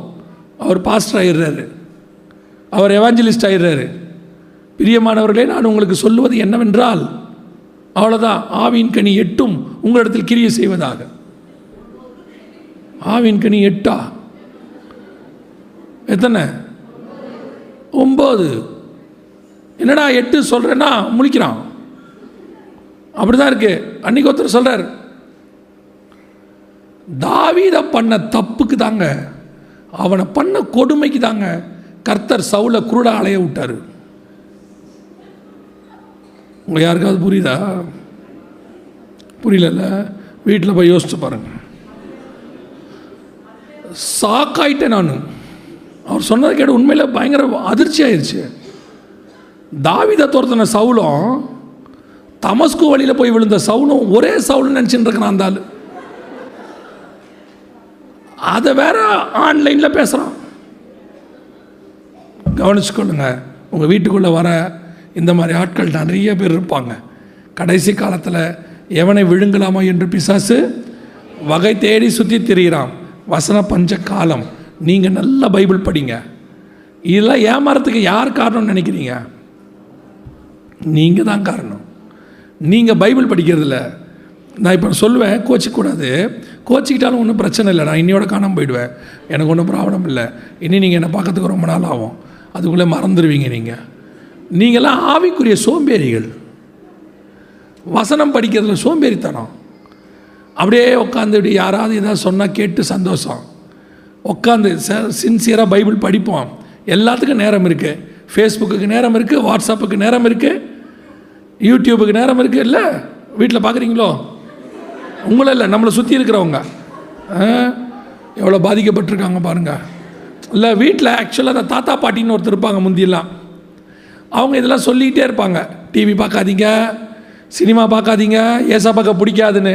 இப்போ நீங்கள் அவங்க வந்த அவங்கள விரட்டி விட்டுறீங்க. உங்களுடைய முதல் டார்கெட்டே அவங்க தான். ஃபஸ்ட்டு கோல் அவங்க அம்மா செகண்ட் கோல் அப்பா. இப்போ அந்த தாத்தா பாட்டி இருக்கிற வரைக்கும் பேரன் பிள்ளைங்களாம் நல்லா படிச்சுக்கிட்டு இருந்துச்சு பைபிள். அவங்க ஏதோ ஒரு பைபிள் கதையை சொல்லிக்கிட்டே இருப்பாங்க. விரட்டி விட்டுட்டு வீடியோ கேம்ஸை கையில் கொடுத்துட்டீங்க. அவன் என்ன பண்ணுறான் சாப்பிடும் போது சுடு அவனை கொல்ல அவனை குத்து அவனை இந்த ஒருத்தன் வரான் பார் சைடில் அவனை குத்து. அப்புறம் பதினஞ்சு வயசில் வந்து பாஸ்ட்டுக்கிட்ட ஜாப் பண்ணுறது என் பையன் எனக்கு அடங்கவே மாட்டேங்கிறான். என்னை குத்துறான். பின்ன வீடியோ கேம்ஸில் அவன் குத்துறதான் பார்த்துருக்கான். நீங்கள் முதல்ல நல்லா வசனம் வாசிங்க. வீட்டில் குடும்ப ஜெபம் வைங்க. வீட்டுக்குள்ளே உட்காந்து நல்லா வசனம் வாசிங்க. அப்போ தான் சபையும் குடும்பமும் எதில் வளரும்? வசனத்தில் வளரும். இல்லைன்னா யார் வேணாலும் வந்து உங்களை ஈஸியாக என்ன பண்ணிட்டு போயிடுவாங்க ஏமாற்றிட்டு போயிடுவாங்க வசன பஞ்சம் தலைவிரித்து ஆடுகிறது. இப்போ இந்த வசன பஞ்சம் ஒரு பக்கம் இருக்கட்டும். இந்த பஞ்சங்கள்னு சொல்கிறோம் இல்லையா? இந்த பஞ்சங்கள்லாம் வருவதற்கு என்ன காரணம்? அப்படின்னு சொல்லி இப்போ விஞ்ஞானிகள் ரீசன் சொல்லியிருக்கிறாங்க. என்ன எதனால் இது வருது அப்படின்னு கேட்டிங்கன்னு சொன்னால் பருவநிலை மாற்றத்தின் காரணமாக. இங்கே சொல்லியிருக்கிறாங்க பாருங்கள் அவங்க சொல்கிறாங்க பருவநிலை மாற்றம்னா என்ன? அதை மாத்திரம் சொல்லிவிட்டு நான் முடிக்கிறேன். கவனிங்க. சமீபத்தில் நீங்கள் குளோபல் வார்மிங்னு ஒன்று கேள்விப்பட்டுகிட்டே இருக்கிறீங்க இல்லையா? குளோபல் வார்மிங்னா என்ன? சரியான ஒரு பத்து பதினஞ்சு நிமிஷத்தில் முடிச்சிடுவேன் கவனிங்க. குளோபல் வார்மிங்னா என்ன? பூமி வெப்பமயமாகுதல் ஏன் ஆகுது? பயங்கர அப்டேட்டாக இருப்பீங்க போல தெரிந்த யங்ஸ்டர்ஸ் எல்லாம் சும்மா உட்காந்துருக்கான் அவங்க பாருங்கள்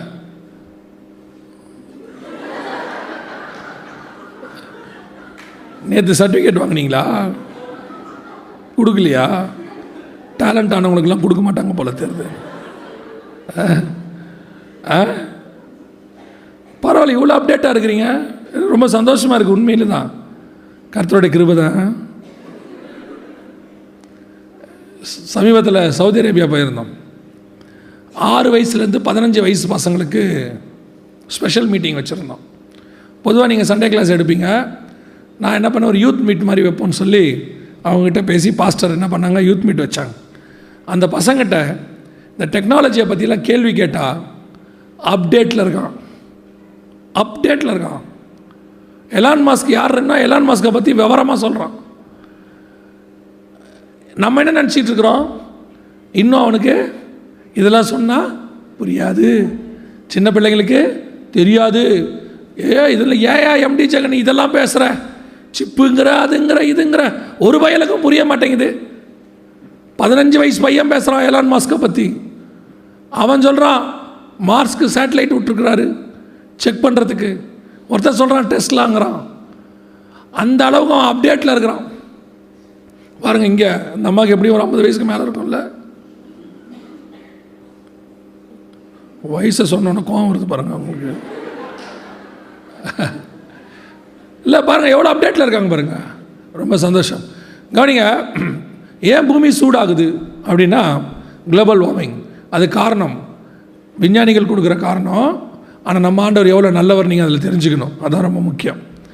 இப்போது இந்த பூமிக்கு மேலே இப்படி ஒரு பாதுகாப்பு வளையம் இருக்குது இதுக்கு பேர் க்ரீன் ஹவுஸ் எஃபெக்ட் கரெக்டாக அஞ்சுலேருந்து பத்து நிமிஷம். கவனிங்க. பூமிக்கு மேலே ஒரு ஷீல்டு மாதிரி இருக்குது அதுக்கு பேர் க்ரீன் ஹவுஸ் எஃபெக்ட்னு பேர். அப்படின்னா என்ன? அப்படின்னு கேட்டிங்கன்னா ஆண்டவர் பூமியை உண்டாக்கும் போது மூணாவது நாள் மரம் செடி கொடியெல்லாம் உண்டாக்குனார். இதுலேருந்து வரக்கூடியதுக்கு பேர் தான் என்னது? ஆக்சிஜன். வருது. நமக்கு தேவையானது. இது மேலே போனால் அப்படியே அட்மாஸ்பியரில் காணாம போயிடும். அப்படி போகக்கூடாமல் ஆண்டவர் என்ன பண்ணுறாரு அது போயிட்டு ஒரு ஷீல்டு மாதிரி இப்படி டெரஸ் மாதிரி. போய் திருப்பி எங்கே வரும்? பூமிக்கே வர மாதிரி ஒரு ஷீல்ட் பண்ணி வச்சுருக்கிறார். அதுக்கு பேர் க்ரீன் ஹவுஸ் எஃபெக்ட்னு பேர். இப்போது மனுஷனுக்கு தேவையான ஆக்சிஜன் எல்லாம் ஆண்டு ரெடி பண்ணிட்டார். ஆனால் ஒரிஜினல் ஆக்சிஜன் யாருன்னா அவர் தான் அவர் தானே ஜீவ சுவாசத்தை ஊதினார். இப்போ ஜீவ சுவாசத்தை ஊதின உடனே இவன் ஜீவாத்மாவானான். ஒரு நாள் இவன் பழம் சாப்பிட்டான். சாப்பிட்ட உடனே இவன் எங்கே போய் மறைஞ்சிக்கிட்டான்? மரத்துக்கு பின்னாடி விருட்சங்களுக்கு பின்னால். இப்போது அங்கே போய் நின்ன உடனே இவனுடைய ஒரிஜினல் ஆக்சிஜன் போயிடுச்சு இவர் தான் ஒரிஜினல் ஜீவன் இவர் தான் நானே நித்திய ஜீவன். ஒரிஜினல் ஆக்சிஜன் போயிடுச்சு ஆல்டர்னேட் ஆக்சிஜன் கிட்ட போயிட்டான் அவன். எது ஆல்டர்னேட்டு மரம். இப்போ ஆண்டவர் உலகம் ஃபுல்லாக பூமி ஃபுல்லாக மரத்தை வச்சுருந்தார். இப்போ பிசாசு பார்த்தான். தன்னை விட்டு ஓடி போனவனுக்கு கூட நல்லது பண்ணி வச்சுருக்கிறாரு. அவன் சாவாமல் இருக்கிறதுக்கு என்ன வச்சுருக்கிறாரு? மரத்தை வச்சிருக்கிறாரு. சரி இவனை சாவடிக்கணும்னா என்ன பண்ணணும்? பார்த்தான் ஆதாம் கையாலேயே மரத்தை வெட்ட வச்சான். ஆதாம்னா மனுஷனுங்க சொல்கிறேன் மனுஷன் கையாலேயே என்ன பண்ண வைக்கிறான்? மரத்தை வெட்ட வைக்கிறான். என்னப்பா இப்படியே இருந்தால் எப்படி? ஒரு வீடு கட்ட வேண்டாமா?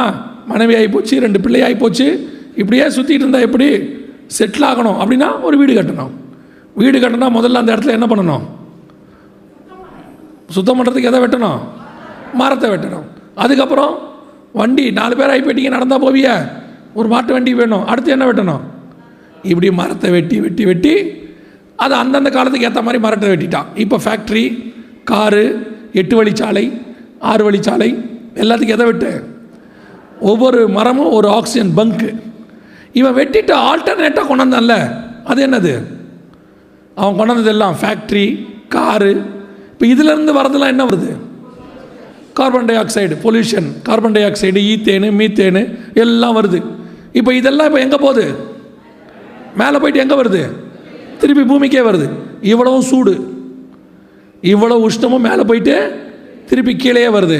இது பூமியை மூடிருச்சு ஃபுல்லாக carbon dioxide methane ethane எல்லாம் இது ஃபுல்லாக மூடிருச்சு இல்லையா? இதுக்கு பேர் தான் குளோபல் வார்மிங் பூமி வெப்பம் ஆயிடுச்சு இப்போ என்ன ஆகுது? நமக்கு கார்பன் டை ஆக்சைடு லெவல் எவ்வளோ இருக்கணும்? டுவெண்ட்டி லெவல் வரைக்கும் இருக்கலாம். நீங்கள் ஏர்போர்ட்டுக்கெலாம் போனீங்கன்னா வச்சுருப்பாங்க. ஆனால் டெல்லியில் எவ்வளோ இருக்குது தெரியுமா?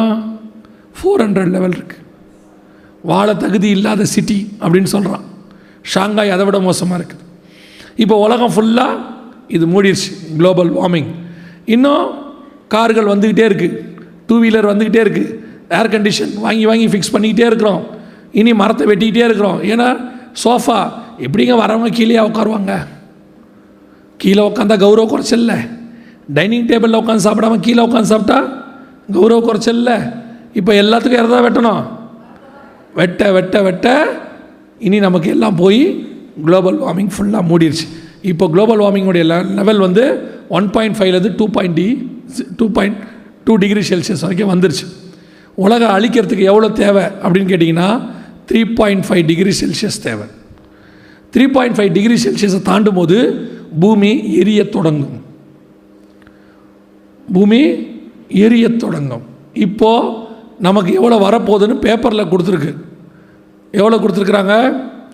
நாலு டிகிரி செல்சியஸ் வரை வெப்பம் என்ன செய்யும்? அதிகரிக்கும். வெப்பம் அதிகரிக்கும். எல்லா ரயில்வே ஸ்டேஷன்லேயும் போர்டு வச்சுருக்கிறாங்க. அஞ்சு டிகிரி செல்சியஸ் வரை வெப்பம் அதிகரிக்கும். இதெல்லாமே ரஷ்யா உக்ரைன் வார் ஆரம்பிக்கிறதுக்கு முன்னாடி. ரஷ்யா உக்ரைன் வார் ஆரம்பித்த பிறகு இப்போ நம்ம ரெண்டு புள்ளியை தாண்டுறோம். இன்னும் வார் வந்துடுச்சுன்னா ரொம்ப ஈஸியாக த்ரீ பாயிண்ட் ஃபைவை நம்ம என்ன பண்ணிடுவோம்? தாண்டிடுவோம். போன மாதம் அதாவது ஜூலை மாதம் இங்கிலாந்தில் முழுக்க வெப்பம் அதிகரித்து வீடெல்லாம் தானாகவே என்னவாயிருச்சு? பத்தி எரிய தொடங்கிருச்சு. டிராஃபிக் லைட்டெல்லாம் என்னவாயிருச்சு? உருகிருச்சு. கலிஃபோர்னியாவில் அஞ்சு இடத்துல தீ என்ன ஆயிடுச்சு பத்தி காட்டில் எரிய ஆரம்பிச்சிருச்சு. எப்படிங்க பத்தோம்? இப்படிலாம் பத்தாது. வானத்துலேருந்து நெருப்பு இறங்காது. எம்டி ஜெகன் உங்களை பயமுறுத்துறாரு அப்படின்னு சொல்லிக்கிட்டே இருந்தான். அஞ்சு இடத்துல எரிஞ்சிருக்கு கலிஃபோர்னியாவில் யூகேல வீடுகள் பற்றி எரிய தொடங்கிருச்சு. இப்போ ரெண்டு புள்ளி டிகிரி செல்சியஸ் வரை சூடு அதிகரிக்குது. பூமி அக்கினிக்கு இறையாய் வைக்கப்பட்டிருக்கிறது. இதை குறைக்கிறதுக்கு வழி தெரியாமல் என்ன பண்ணிகிட்டு இருக்கிறான்? தடுமாறிக்கிட்டு இருக்கிறான். என்ன பண்ணுறதுனே தெரில இதை குறைக்கணும்னா மொத்தமாக ஸ்டாப் பண்ணோம் ஃபேக்ட்ரி காரு. இப்போ அதுக்கு ஆல்டர்னேட் யோசிக்கிறான். சரி டீசல் இதுக்கு பதிலாக எலக்ட்ரிக்கல் வண்டி. இப்போ எல்லாம் என்ன வண்டி வருது? எலக்ட்ரிக்கல் வண்டி. சரி வண்டிக்கு பதிலாக கொண்டாந்துடலாம். எப்படி நீங்கள் ஃபேக்ட்ரிஸ்க்கு பதிலாக கொண்டாடுவீங்க இதெல்லாம் உலகமே இப்போது மிகப்பெரிய பிரச்சனையில் போயிட்டுருக்குது.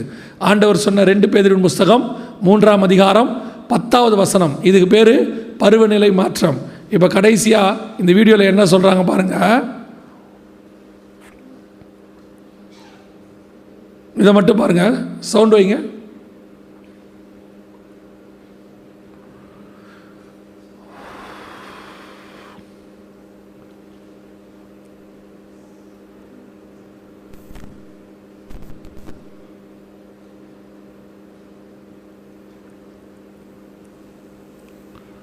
வருமா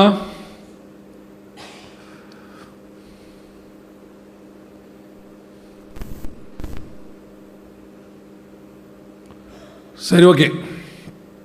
கவனிங்க பில்கேட்ஸ் என்ன சொல்கிறாருன்னா அடுத்த கொரோனாவை விட பெரிய அளவில் உயிர் சேதம் இந்த பருவநிலை மாற்றத்தால் நடக்கும் அப்படின்னு அதை அவரே சொல்வார். அவர்கிட்ட பேட்டி காணும்போது அதில் அவரே என்ன சொல்கிறாருன்னா கொரோனாவை விட அதிகப்படியான உயிர் சேதம் இந்த பருவநிலை மாற்றத்தால் நடக்கும். இது நம்முடைய காலத்தில் நடக்க வேண்டிய சம்பவம். இது இப்போ இனி நீங்கள் வருகிற வருஷத்தில் மிக முக்கியமாக மூன்று காரியங்களை பார்ப்பீர்கள். நான் சொல்லிட்டு முடிக்கிறேன் கவனிங்க. மூன்று காரியங்களை பார்ப்பீர்கள். ஒன்று மிகப்பெரிய அளவில் உணவு பஞ்சத்தை பார்ப்பீர்கள். உலகளாவிய வேர்ல்டு வைட் எப்படி கொரோனா வந்துச்சோ அதே மாதிரி நான் சொல்கிறது இப்போத்துலேருந்தே அது ஆரம்பிச்சிருச்சு. இனி நீங்கள் அதிகப்படியான நியூஸ் அதை பற்றி கேட்பீங்க அதனுடைய விளைவாக ஜனத்துக்கு விரோதமாய் ஜனம் எழும்பும்.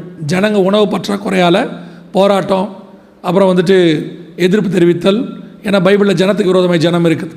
அதை தொடர்ந்து உலகளாவிய இப்படி ஒரு சம்பவம் நடக்கும்போது வேறு வழி இல்லாமல் யுத்தம் ஆரம்பிக்கும். உலக யுத்தம் ஒன்று வரும். அந்த உலக யுத்தத்தில் பெருமளவு ஜனங்கள் மடிந்து போவார்கள். அதுதான் வெளிப்படுத்தல் ஆறாம் அதிகாரத்தில் சொல்லப்பட்டிருக்கிற எட்டாவது வசனத்தில் இருக்கிற நாலாவது முத்திரை. இந்த பெரும் அளவில் யுத்தம் நடைபெற்று கொண்டிருக்கும் போதே இந்த பருவநிலை மாற்றம் உஷ்ணம் அதிகரிக்கும். ஏன்னா பயங்கரமாக குண்டு போடுவாங்க நியூக்ளியர் வெப்பன்ஸ் யூஸ் பண்ணுவாங்க. பெரும் அளவில் உஷ்ணம் அதிகரிக்கும் போது த்ரீ பாயிண்ட் ஃபைவ் டிகிரி செல்சியஸை ரொம்ப ஈஸியாக இந்த பூமி கடந்துடும் அப்பொழுது மிகப்பெரிய அளவில் குளோபல் வார்மிங் பூமி அனைத்தும் நடக்கும். இவைகளெல்லாம் சம்பவிக்க வேண்டியது. அடுத்தடுத்து நடக்கும். ரொம்ப தூரத்தில் இல்லை. இந்த கொரோனா வருவது ரெண்டாயிரத்தி பதினெட்டுலேருந்து நாங்கள் கொள்ளை நோய் ஒன்று வரப்போகுதுன்னு டபிள்யூஹெச்ஓ ரிப்போர்ட்டை வச்சு சொல்லிக்கிட்டே இருந்தோம். அப்போது இதே மாதிரி தான் இவர் இப்படி தான் சும்மா சொல்வார் பயமுறுத்துறாரு சபையில் இப்படிலாம் சொல்கிறாருன்னு சொல்லிக்கிட்டே இருந்தாங்க. கொரோனா வந்தது. இப்போது பஞ்சம் அடுத்து வரப்போகிறது. அதை ஒட்டி ஜனத்துக்கு விரோதமாய் ஜனம் அதனுடைய முடிவு மூன்றாம் உலக யுத்தம் அதனுடைய முடிவு பருவநிலை மாற்றம். எல்லாம் வரிசையாக பைபிளில் இருக்குது அதுதான் வரப்போகிற நியாய தீர்ப்பு. அவைகள் நடக்க தொடங்கும் போது இந்த வசனத்தை மட்டும் வாசிங்க. லூக்கா எழுதின சுவிசேஷம் இருபத்தோராம் அதிகாரம் இருபத்தி எட்டாவது வசனத்தை வாசிங்க. லூக்கா இருபத்தொன்று இருபத்தெட்டு. இவைகள் சம்பவிக்க தொடங்கும் போது இவைகள் சம்பவிக்க தொடங்கும் போது உங்கள் மீட்பு சமீபமாய் இருப்பதால் உங்கள் மீட்பு சமீபமாக இருப்பதால் நீங்கள் நிமிர்ந்து பார்த்து உங்கள் தலைகளை உயர்த்துங்கள். இதெல்லாம் நடக்க ஆரம்பிக்கும் போது இன்னொன்று நடக்கும். என்ன நடக்கும்? உங்கள் மீட்பு சமீபமாக இருக்கும். இதெல்லாம் ஆரம்பிச்ச போதுனா ஆரம்பிச்சாச்சு. ஆரம்பித்து சில வருஷம் ஆயிடுச்சு. அதாவது கொரோனா ஆரம்பிச்சே மூணு வருஷம் ஆகிப்போச்சு ரெண்டாயிரத்தி பத்தொம்போது. இது இருபத்தி ரெண்டு கிட்டத்தட்ட கொரோனா ஆரம்பிச்சே நமக்கு மூணு வருஷம் ஆகிப்போச்சு கொள்ளை நோய். இப்போ பஞ்சம் வந்துருச்சு. இவைகள் சம்பவிக்க தொடங்கும் போது உங்கள் மீட்பு சமீபம். அப்படின்னா யோசித்து பாருங்கள் இனி மீட்பு எப்போ வேணாலும் நடக்கும். இனி காலம் செல்லாது. நம்முடைய ஆண்டவர் எந்த சூழ்நிலையிலும் வாச நேற்று பார்த்த மாதிரி தான் வாசப்படி நிற்கிறார். எப்போ வேணாலும் வருவார். நம்முடைய வேலை ஆயத்தப்படுவது மட்டும். இன்னொன்று ஆயத்தப்படுத்துவது.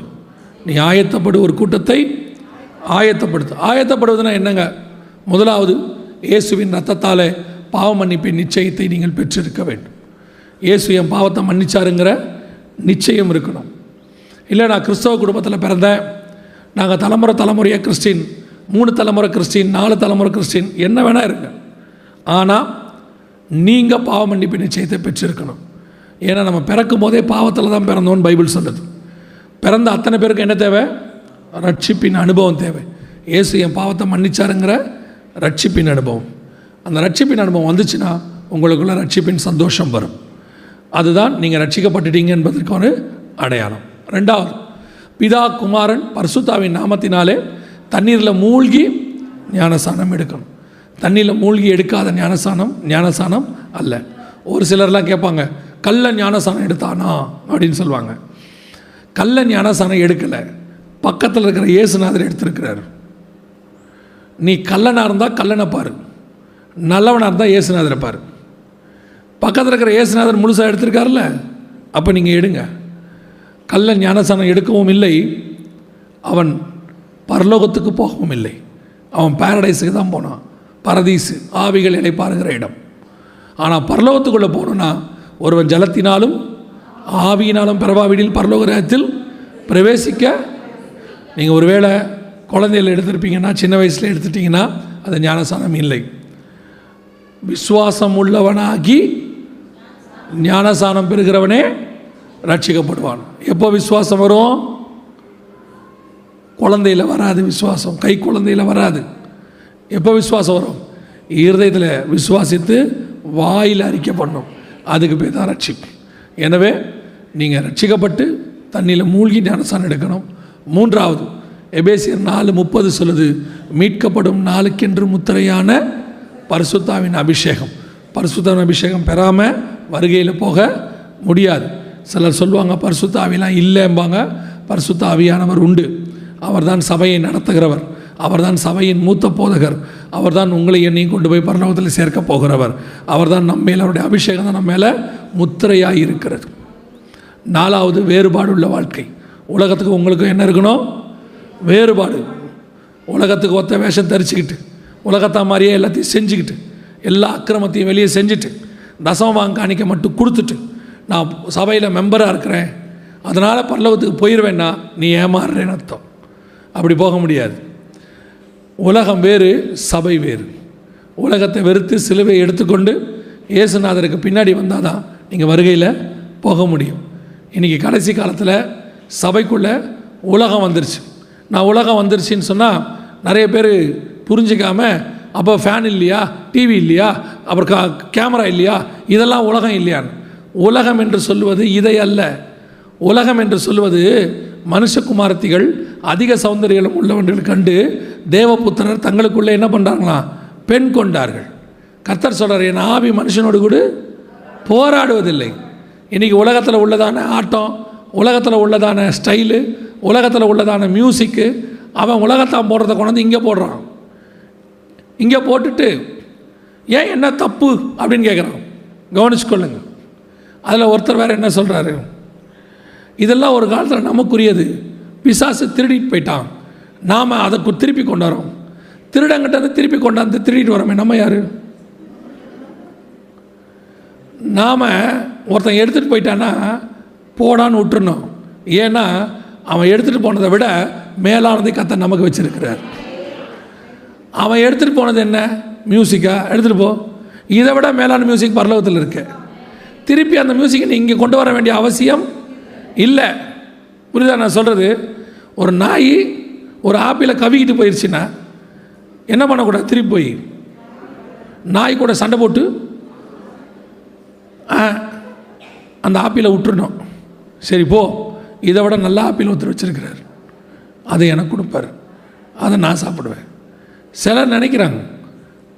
பிசாசு கொண்டு போயிட்டான்.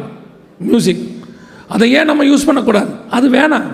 அதான் பிசாஸ் கொண்டு போயிடுச்சே அதை விட நல்லது ஆண்டவுட் இருக்குது. நீ ஆண்டவுட் அந்த மியூசிக் வாங்கிப்பார் அது அடுத்தவனுடைய இருதயத்தை தொடும். நீ கர்த்தரை ஆராதிக்க வேணான்னு சொல்லலை. அந்த ஆராதனை இருதயத்தை உடைக்கிறதா இருக்கணும். உன்னுடைய மாம்ச இச்சையை தூண்டுறதா இருக்கக்கூடாது. நீ வந்து எப்போ டயர்டாகணும் தெரியுமா? ஆராதனையில் அழுது தேவ சமூகத்தில் போய் விழணும். நீ ஆடி டயர்டாகி கீழே விழக்கூடாது. அது சரியான ஆராதனை கிடையாது. நீ கடைசி காலத்தில் சபைக்குள்ள உலகத்தை கொண்டு வந்துடுறாங்க. எல்லாத்துலேயும் வந்துருச்சு இந்த மாதிரி. அத்தனையிலையும் வந்துருச்சு. சபை வேறங்க. சபை என்டையர்லி டிஃப்ரெண்ட் இதை பார்த்தாலே தெரியணும் பரலோகம்னு. இது பரலோகத்தினுடைய ஒரு கூட்டம்னு தெரியணும். அவன் நம்மளை பார்த்தே ஆண்டவர்கிட்ட வரணும். நம்மளை பார்த்தே அவன் ரட்சிக்கப்படணும். பவுல் சொல்கிறாரு நீங்களே எங்களுடைய நிருபங்களாக இருக்கிறீர்கள். நம்ம தான் சுவிசேஷம். நம்மளை பார்த்து ஒருத்தர் ரட்சிக்கப்படணும். லேலூயா ஐந்தாவது சுவிசேஷம் அறிவித்தல் உங்கள் மேல் விழுந்த கடமை. நீங்கள் கண்டிப்பாக என்ன சொல்லணும்? ஒரு ஒருத்தரும் சுவிசேஷம் சொல்லணும். நீங்கள் பரலோகத்துக்கு போகும்போது கொண்டு போக போகிறது ஒன்றே ஒன்று தான் நீங்கள் சம்பாதிக்கிற ஆத்மா அதோட உங்கள் ஆத்மா. இந்த ரெண்டு தான் வரும். வேறு எதுவுமே வராது. நீங்கள் வச்சுருக்கிற எவ்வளோ விலையேற பெற்றதாக இருந்தாலும் அதை இங்கே வச்சுட்டு தான் நீங்கள் போகிறோம் புரியுதா? அவங்க பாங்க ரெட்டை வடை செயின் அஞ்சு அடி போட்டிருக்கிறாங்க. அது அவங்க ரொம்ப இஷ்டம். வாழ்நாளெல்லாம் போட்டிருந்தாங்க. அதனால் அவங்க புதைக்கும் போது அதோடு வச்சு புதைச்சிருவோம். கூட இருக்கிறவன் சொல்லுவான் பைத்தியம் மாதிரி பேசாதடா. அது மண்ணில் போகுது எடுத்து அதே மாதிரி ஒன்று ஒன்று செஞ்சு நம்ம கவரிங்கில் போட்டுருவோம். ஏன்? அந்த மாதிரி ஏன்ச்சா கேட்க போகுது? இல்லையா? ஒரு சின்ன மோதிரத்தை கூட விட மாட்டான் இல்லை? அழுதுகினே கழட்டிடுறான். இல்லையா? எப்படியும் கழட்டிடுறான். வருதான்னு பார்க்குறான் இல்லை மோதிரத்தை வெட்டுறான்? மோதிரம் வரலன்னா கையை வெட்டிடுறான். எப்படி மோதிரத்தை விட மாட்டான்? இதெல்லாம் இங்கே அனுபவிக்க ஆர்டர் கொடுத்தாரு. நீங்கள் அனுபவிக்கிறீங்க. சந்தோஷம். அது உங்கள் இஷ்டம். ஆனால் ஒன்று மட்டும் தெரியணும். இது எதுவும் பரலோகத்துக்கு வராது. பரலோகத்துக்கு எது வருமோ அதை நான் ஆயத்தம் பண்ணணும். பரலோகத்துக்கு வரப்போகிறது நீங்கள் சம்பாதித்த ஆத்மா மட்டுமே. லீலுயா ஆறாவது இயேசு வருவார் என்பதை ஒவ்வொரு நாளும் விசுவாசிக்கணும். இதை ஒரு ரெண்டு நாள் கூட்டம் வச்சாங்க. கேட்டதுக்கு நல்லா இருந்துச்சு. இந்த எரிய போதாமா? ஸ்ரீலங்கா ஸ்ரீலங்கா எரிதான் இது இங்கிலாந்து எரிதான் கலிஃபோர்னியா எரிதான் அப்புறம் காலையில் தூக்க கலக்கத்தில் பார்த்தா பக்கத்து வீடு எரியிற மாதிரியே இருக்கும். கண்டை தொடச்சிட்டு பார்த்தா அது ஒன்றும் இருக்காது. அந்த பயம். இது ரெண்டு நாளைக்கு இருக்கும். அப்புறம் கொஞ்சம் கொஞ்சமாக என்னவாயிரும் போகக்கூடாது. ஒவ்வொரு நாளும் ஆயத்தப்படணும். என்னைக்கு இயேசு வந்தாலும் நான் போவதற்கு தயாராக இருக்கிறேன். அந்த ஆயத்தம் தான் ரொம்ப முக்கியம். லேலூயா கடைசியாய் முடிவு பரியந்தம் நிலைநிற்கிறவனே ரட்சிக்கப்படுவான். ஆமேன். நம்ம ஜோம் பண்ண போகிறோம் தேவ சமூகத்தில். இந்த ஏழு காரியங்களை மனசில் வச்சுக்கொள்ளுங்க. இது வருகையில் நீங்கள் போவதற்கு உதவும்.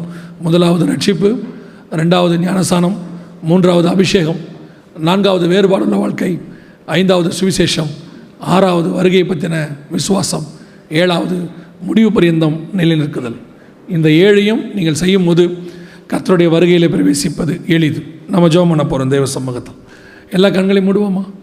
சரியாக எனக்கு இன்னும் ஒரு மூணு நிமிஷம் இருக்குது அவங்க சொன்ன நேரத்துக்கு நான் முடிச்சு அவங்க கையில் கொடுத்துருவேன். எல்லா கண்களையும் மூடுவோம்.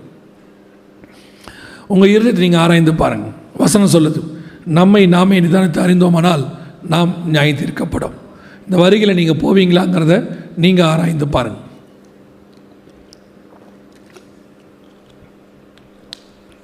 வேறு வேறு யாரும் உங்களுக்கு தீர்க்கதரிசனம் சொல்ல வேண்டாம். நீங்கள் யாருன்னு உங்களுக்கு தெரியும். உங்களுக்குள்ளே இருக்கிற ஆவியானவருக்கு தெரியும். நீங்கள் தேவ சமூகத்தில் உங்களை தாழ்த்தி ஒப்பு கொடுத்து ஆண்டவரே இந்த வருகையில் போகிறதுக்கு எனக்கு எது தடையாக இருக்குன்னு கேட்டு பாருங்கள் ஆவியானவர் அவருடைய வெளிச்சத்தை உங்கள் மேல் வீசுவார். உங்களை ஆயத்தப்படுத்துவார். அந்த இமை பொழுதை அந்த நிமிஷத்தை தவற விடாதபடிக்கு அவர் பாதுகாத்துக் கொள்வார். மனுஷனால் இது கூடாதது தான் தேவனால் எல்லாம் கூடும். நாம் ஜெபிக்க போகிறோம். எல்லா கண்களையும் மூடுவோம். கடைசியாக ஜோம் பண்ணி நான் கொடுக்க விரும்புகிறேன். நான் ஜெபிப்பதற்கு முன்பதாக ஒரே ஒரு கேள்வியை மாத்திரம் கேட்க விரும்புகிறேன். எல்லா கண்களையும் மூடியிருப்போம் நான் இன்னும் தண்ணியில் மூழ்கி ஞானசானம் எடுக்கவில்லை. இது வரைக்கும் இருந்துச்சுன்னா அப்படியே தள்ளி போட்டுகிட்டே போயிட்டேன். இன்றைக்கி ஆண்டவர் என் கூட உணர்த்தி இருக்கிறார். இந்த ரெண்டு நாளும் கத்தர் என் கூட பேசினார். நான் இன்னைக்கு என்னை ஞானசானத்துக்கு ஒப்பு கொடுக்குறேன். அப்படின்னு சொல்கிறவங்க இருந்தால் உங்கள் வலது கரத்தை உயர்த்துங்க. நான் உங்களுக்காக ஜெபிக்க விரும்புகிறேன். ஞானசானத்துக்கு ஒப்பு கொடுக்குறவங்க யாராவது இருக்கிறீங்களா? தண்ணியில் மூழ்கி. எல்லா கண்களையும் மூடியிருப்போம். யாராவது வேறு யாராவது இருக்கிறீங்களா? ஞானசானத்துக்கு ஒப்பு கொடுக்குறவங்க. அவங்க மட்டும் கரங்களை உயர்த்துங்க. மற்றவங்க கரங்களை கீழே போடுங்க. தண்ணியில் மூழ்கி ஞானசானம் எடுக்க ஒப்பு கொடுக்குறவங்க மட்டும். வேறு யார் இருக்கிறீங்க? சரி. கரங்களை உயர்த்தி இருக்கிறவங்க முடிஞ்ச உடனே இங்கே வந்து முன்னாடி இருக்கிற ஊழியக்காரங்களை பார்த்துட்டு போங்க. அவங்க உங்களுக்கு என்ன செய்யணும்னு சொல்லுவாங்க. கரங்களை கீழே போடுவோம். நாம் ஜபிக்க போகிறோம் இப்பொழுது. கர்த்தர் கர்த்தருடைய வருகை மிக சமீபம் என்பதை நான் அறிந்திருக்கிறேன். இன்றைக்கி ஆண்டவர் எனக்கு உணர்த்தி இருக்கிறார். நானும் என் வீட்டாருமோ என்றால் கர்த்தரையே சேவிப்போம் என்று சொல்லப்பட்டபடி நாங்கள் குடும்பமாக எடுத்துக்கொள்ளப்பட வேண்டும். கைவிடப்பட்ட கூட்டத்தில் நானோ என் குடும்பமோ இருக்கக்கூடாது. ஒப்பு கொடுக்குறோம். எங்கள் பலவீனங்கள் நிறையா இருக்கு. ஆனாலும் கர்த்தருடைய பலன் எங்களை கொண்டு போகும் என்று விசுவாசிக்கிறோம். அப்படி விசுவாசித்து தேவ சமூகத்தில் ஒப்பு கொடுத்து ஜெபிக்க விரும்புகிறவங்க உங்கள் கரங்களை ஆண்டவருக்கு நேராக உயர்த்தி. ஆண்டவரே நீர் வரும்போது எங்கள் குடும்பம் இந்த வருகையில் காணப்பட வேண்டும் ஆண்டவரே. இந்த சபை வருகையில் காணப்பட வேண்டும். கைவிடப்பட்ட கூட்டத்தில் ஒருத்தர் கூட இருக்கக்கூடாது ஆண்டவரே. சபை அதுக்காக உருவாக்கப்படவில்லை. சபை எடுத்துக்கொள்ளப்படுவதற்காக உருவாக்கப்பட்டது. கைவிடப்படுகிறவர்கள்னு ஒருத்தர் எங்கள் சபையில் இருக்கவே கூடாது ஆண்டவரே. எல்லாருக்கும் அந்த உணர்வுள்ள இருதயம் வந்துடணும் ஆண்டவரே. ஒப்பு கொடுத்து ஜோம் பண்ணுவோமா? எங்கள் சர்வ வல்லமை உள்ள ஆண்டவரே இந்த ரெண்டு நாளுக்காக உமக்கு நன்றி. விசேஷமாக இன்னைக்கு கரங்களை உயர்த்தி ஜெபித்து கொண்டிருக்கிற ஒவ்வொரு சகோதரனுக்காய் சகோதரிக்காய் நாங்கள் ஜெபிக்கிறோம். ஞானசானத்துக்கு ஒப்பு கொடுத்தவர்களுக்காய் ஸ்தோத்திரம். விசேஷமாய் வருகையில் எடுத்துக்கொள்ளப்பட வேண்டும் என்று சொல்லி ஆண்டவரை ஆயத்தப்பட்டு ஒப்பு கொடுத்து எப்படியாகிலும் அந்த மகா மகிமையான தருணத்தை தவறவிடக்கூடாது என்று சொல்லி ஆண்டவரை ஜபித்து கொண்டிருக்கிறவர்களுக்காய் நான் ஜபிக்கிறேன் அப்பா. நீர் வரும்போது நாங்கள் அத்தனை பேரும் அதில் காணப்பட கத்தர் கிருபை தருவீராக. உடைய மகிமையுள்ள கரத்தில் தாழ்த்துகிறோம் ஆண்டவரே. எங்கள் பலவீனங்கள் முன்னாடி வந்து நிற்க வேணாம்ப்பா. உங்கள் பலன் எங்களை ஆளுகை செய்யட்டும். ஆண்டவரே எங்களுக்குள்ளே எவ்வளோ பலவீனங்கள் இருக்குது இன்னைக்கு அது எல்லாம் இயேசுவின் நாமத்தில் நிர்மலமாகட்டும். கர்த்தருடைய பலத்த கரம் அதை தூக்கி நிறுத்துவதாகும் ஆண்டவரே எங்கள் பலவீனங்களை உடைய பலன் பூரணமாய் விளங்கும் என்று சொன்னீரே. ஆண்டவரே இந்த திருச்சபை தூக்கி நிறுத்தப்படுகிற திருச்சபை ஆண்டு ஆளுகை செய்கிற திருச்சபை ஆண்டவருடைய வருகையில் பிரவேசிக்கிற திருச்சபை கர்த்தரோடு கூட மகிமையில் இருக்கிற திருச்சபையாக மாறட்டும் தகப்படும் இந்த சபைக்கு விரோதமாய் உருவாக்கப்படுகிற எல்லா ஆயுதங்களும் இயேசுவின் நாமத்தினாலே வாய்க்காதே போகட்டும் என்று கட்டளை கொடுக்கிறோம். மகிமையுள்ள கரத்தில் தாழ்த்துகிறோம். இன்னும் வசனத்தில் வளரட்டும். இன்னும் வசனத்தில் வளரட்டும். ஊழியர்களுக்காக நாங்கள் செபிக்கிறோம். வேத பாடத்தை எடுக்கிற சகோதரிக்காக நாங்கள் ஜெபிக்கிறோம். இன்னும் விசேஷித்த கிருபையினால் ஞானத்தினால் வெளிப்பாடினால் நிரப்புவீராக ஆண்டவரே. முழங்கால் படியிடும் போதெல்லாம் பரலோகத்தினுடைய தரிசனத்தை பெற்றுக்கொள்ளட்டும். வேதத்தை வாசிக்கும் போதெல்லாம் வெளிப்பாடுகளை பெற்றுக்கொள்ளட்டும். கர்த்தர் அப்படி விசேஷித்த கிருபையினால் ஞானத்தினால் நிரப்புவீராக ஆண்டவர். உம்முடைய மகிமை மூடட்டும். வியாதி விக்கனம் விலகினங்களுக்கு விலக்கி பாதுகாத்துக் கொள்ளும் எங்கள் ஆண்டவர் இயேசுவின் நாமத்தினாலே ஒப்பு கொடுத்து ஆசீர்வதித்து ஜெபிக்கிறோம். எங்கள் ஜீவனுள்ள நல்ல பிதாவே.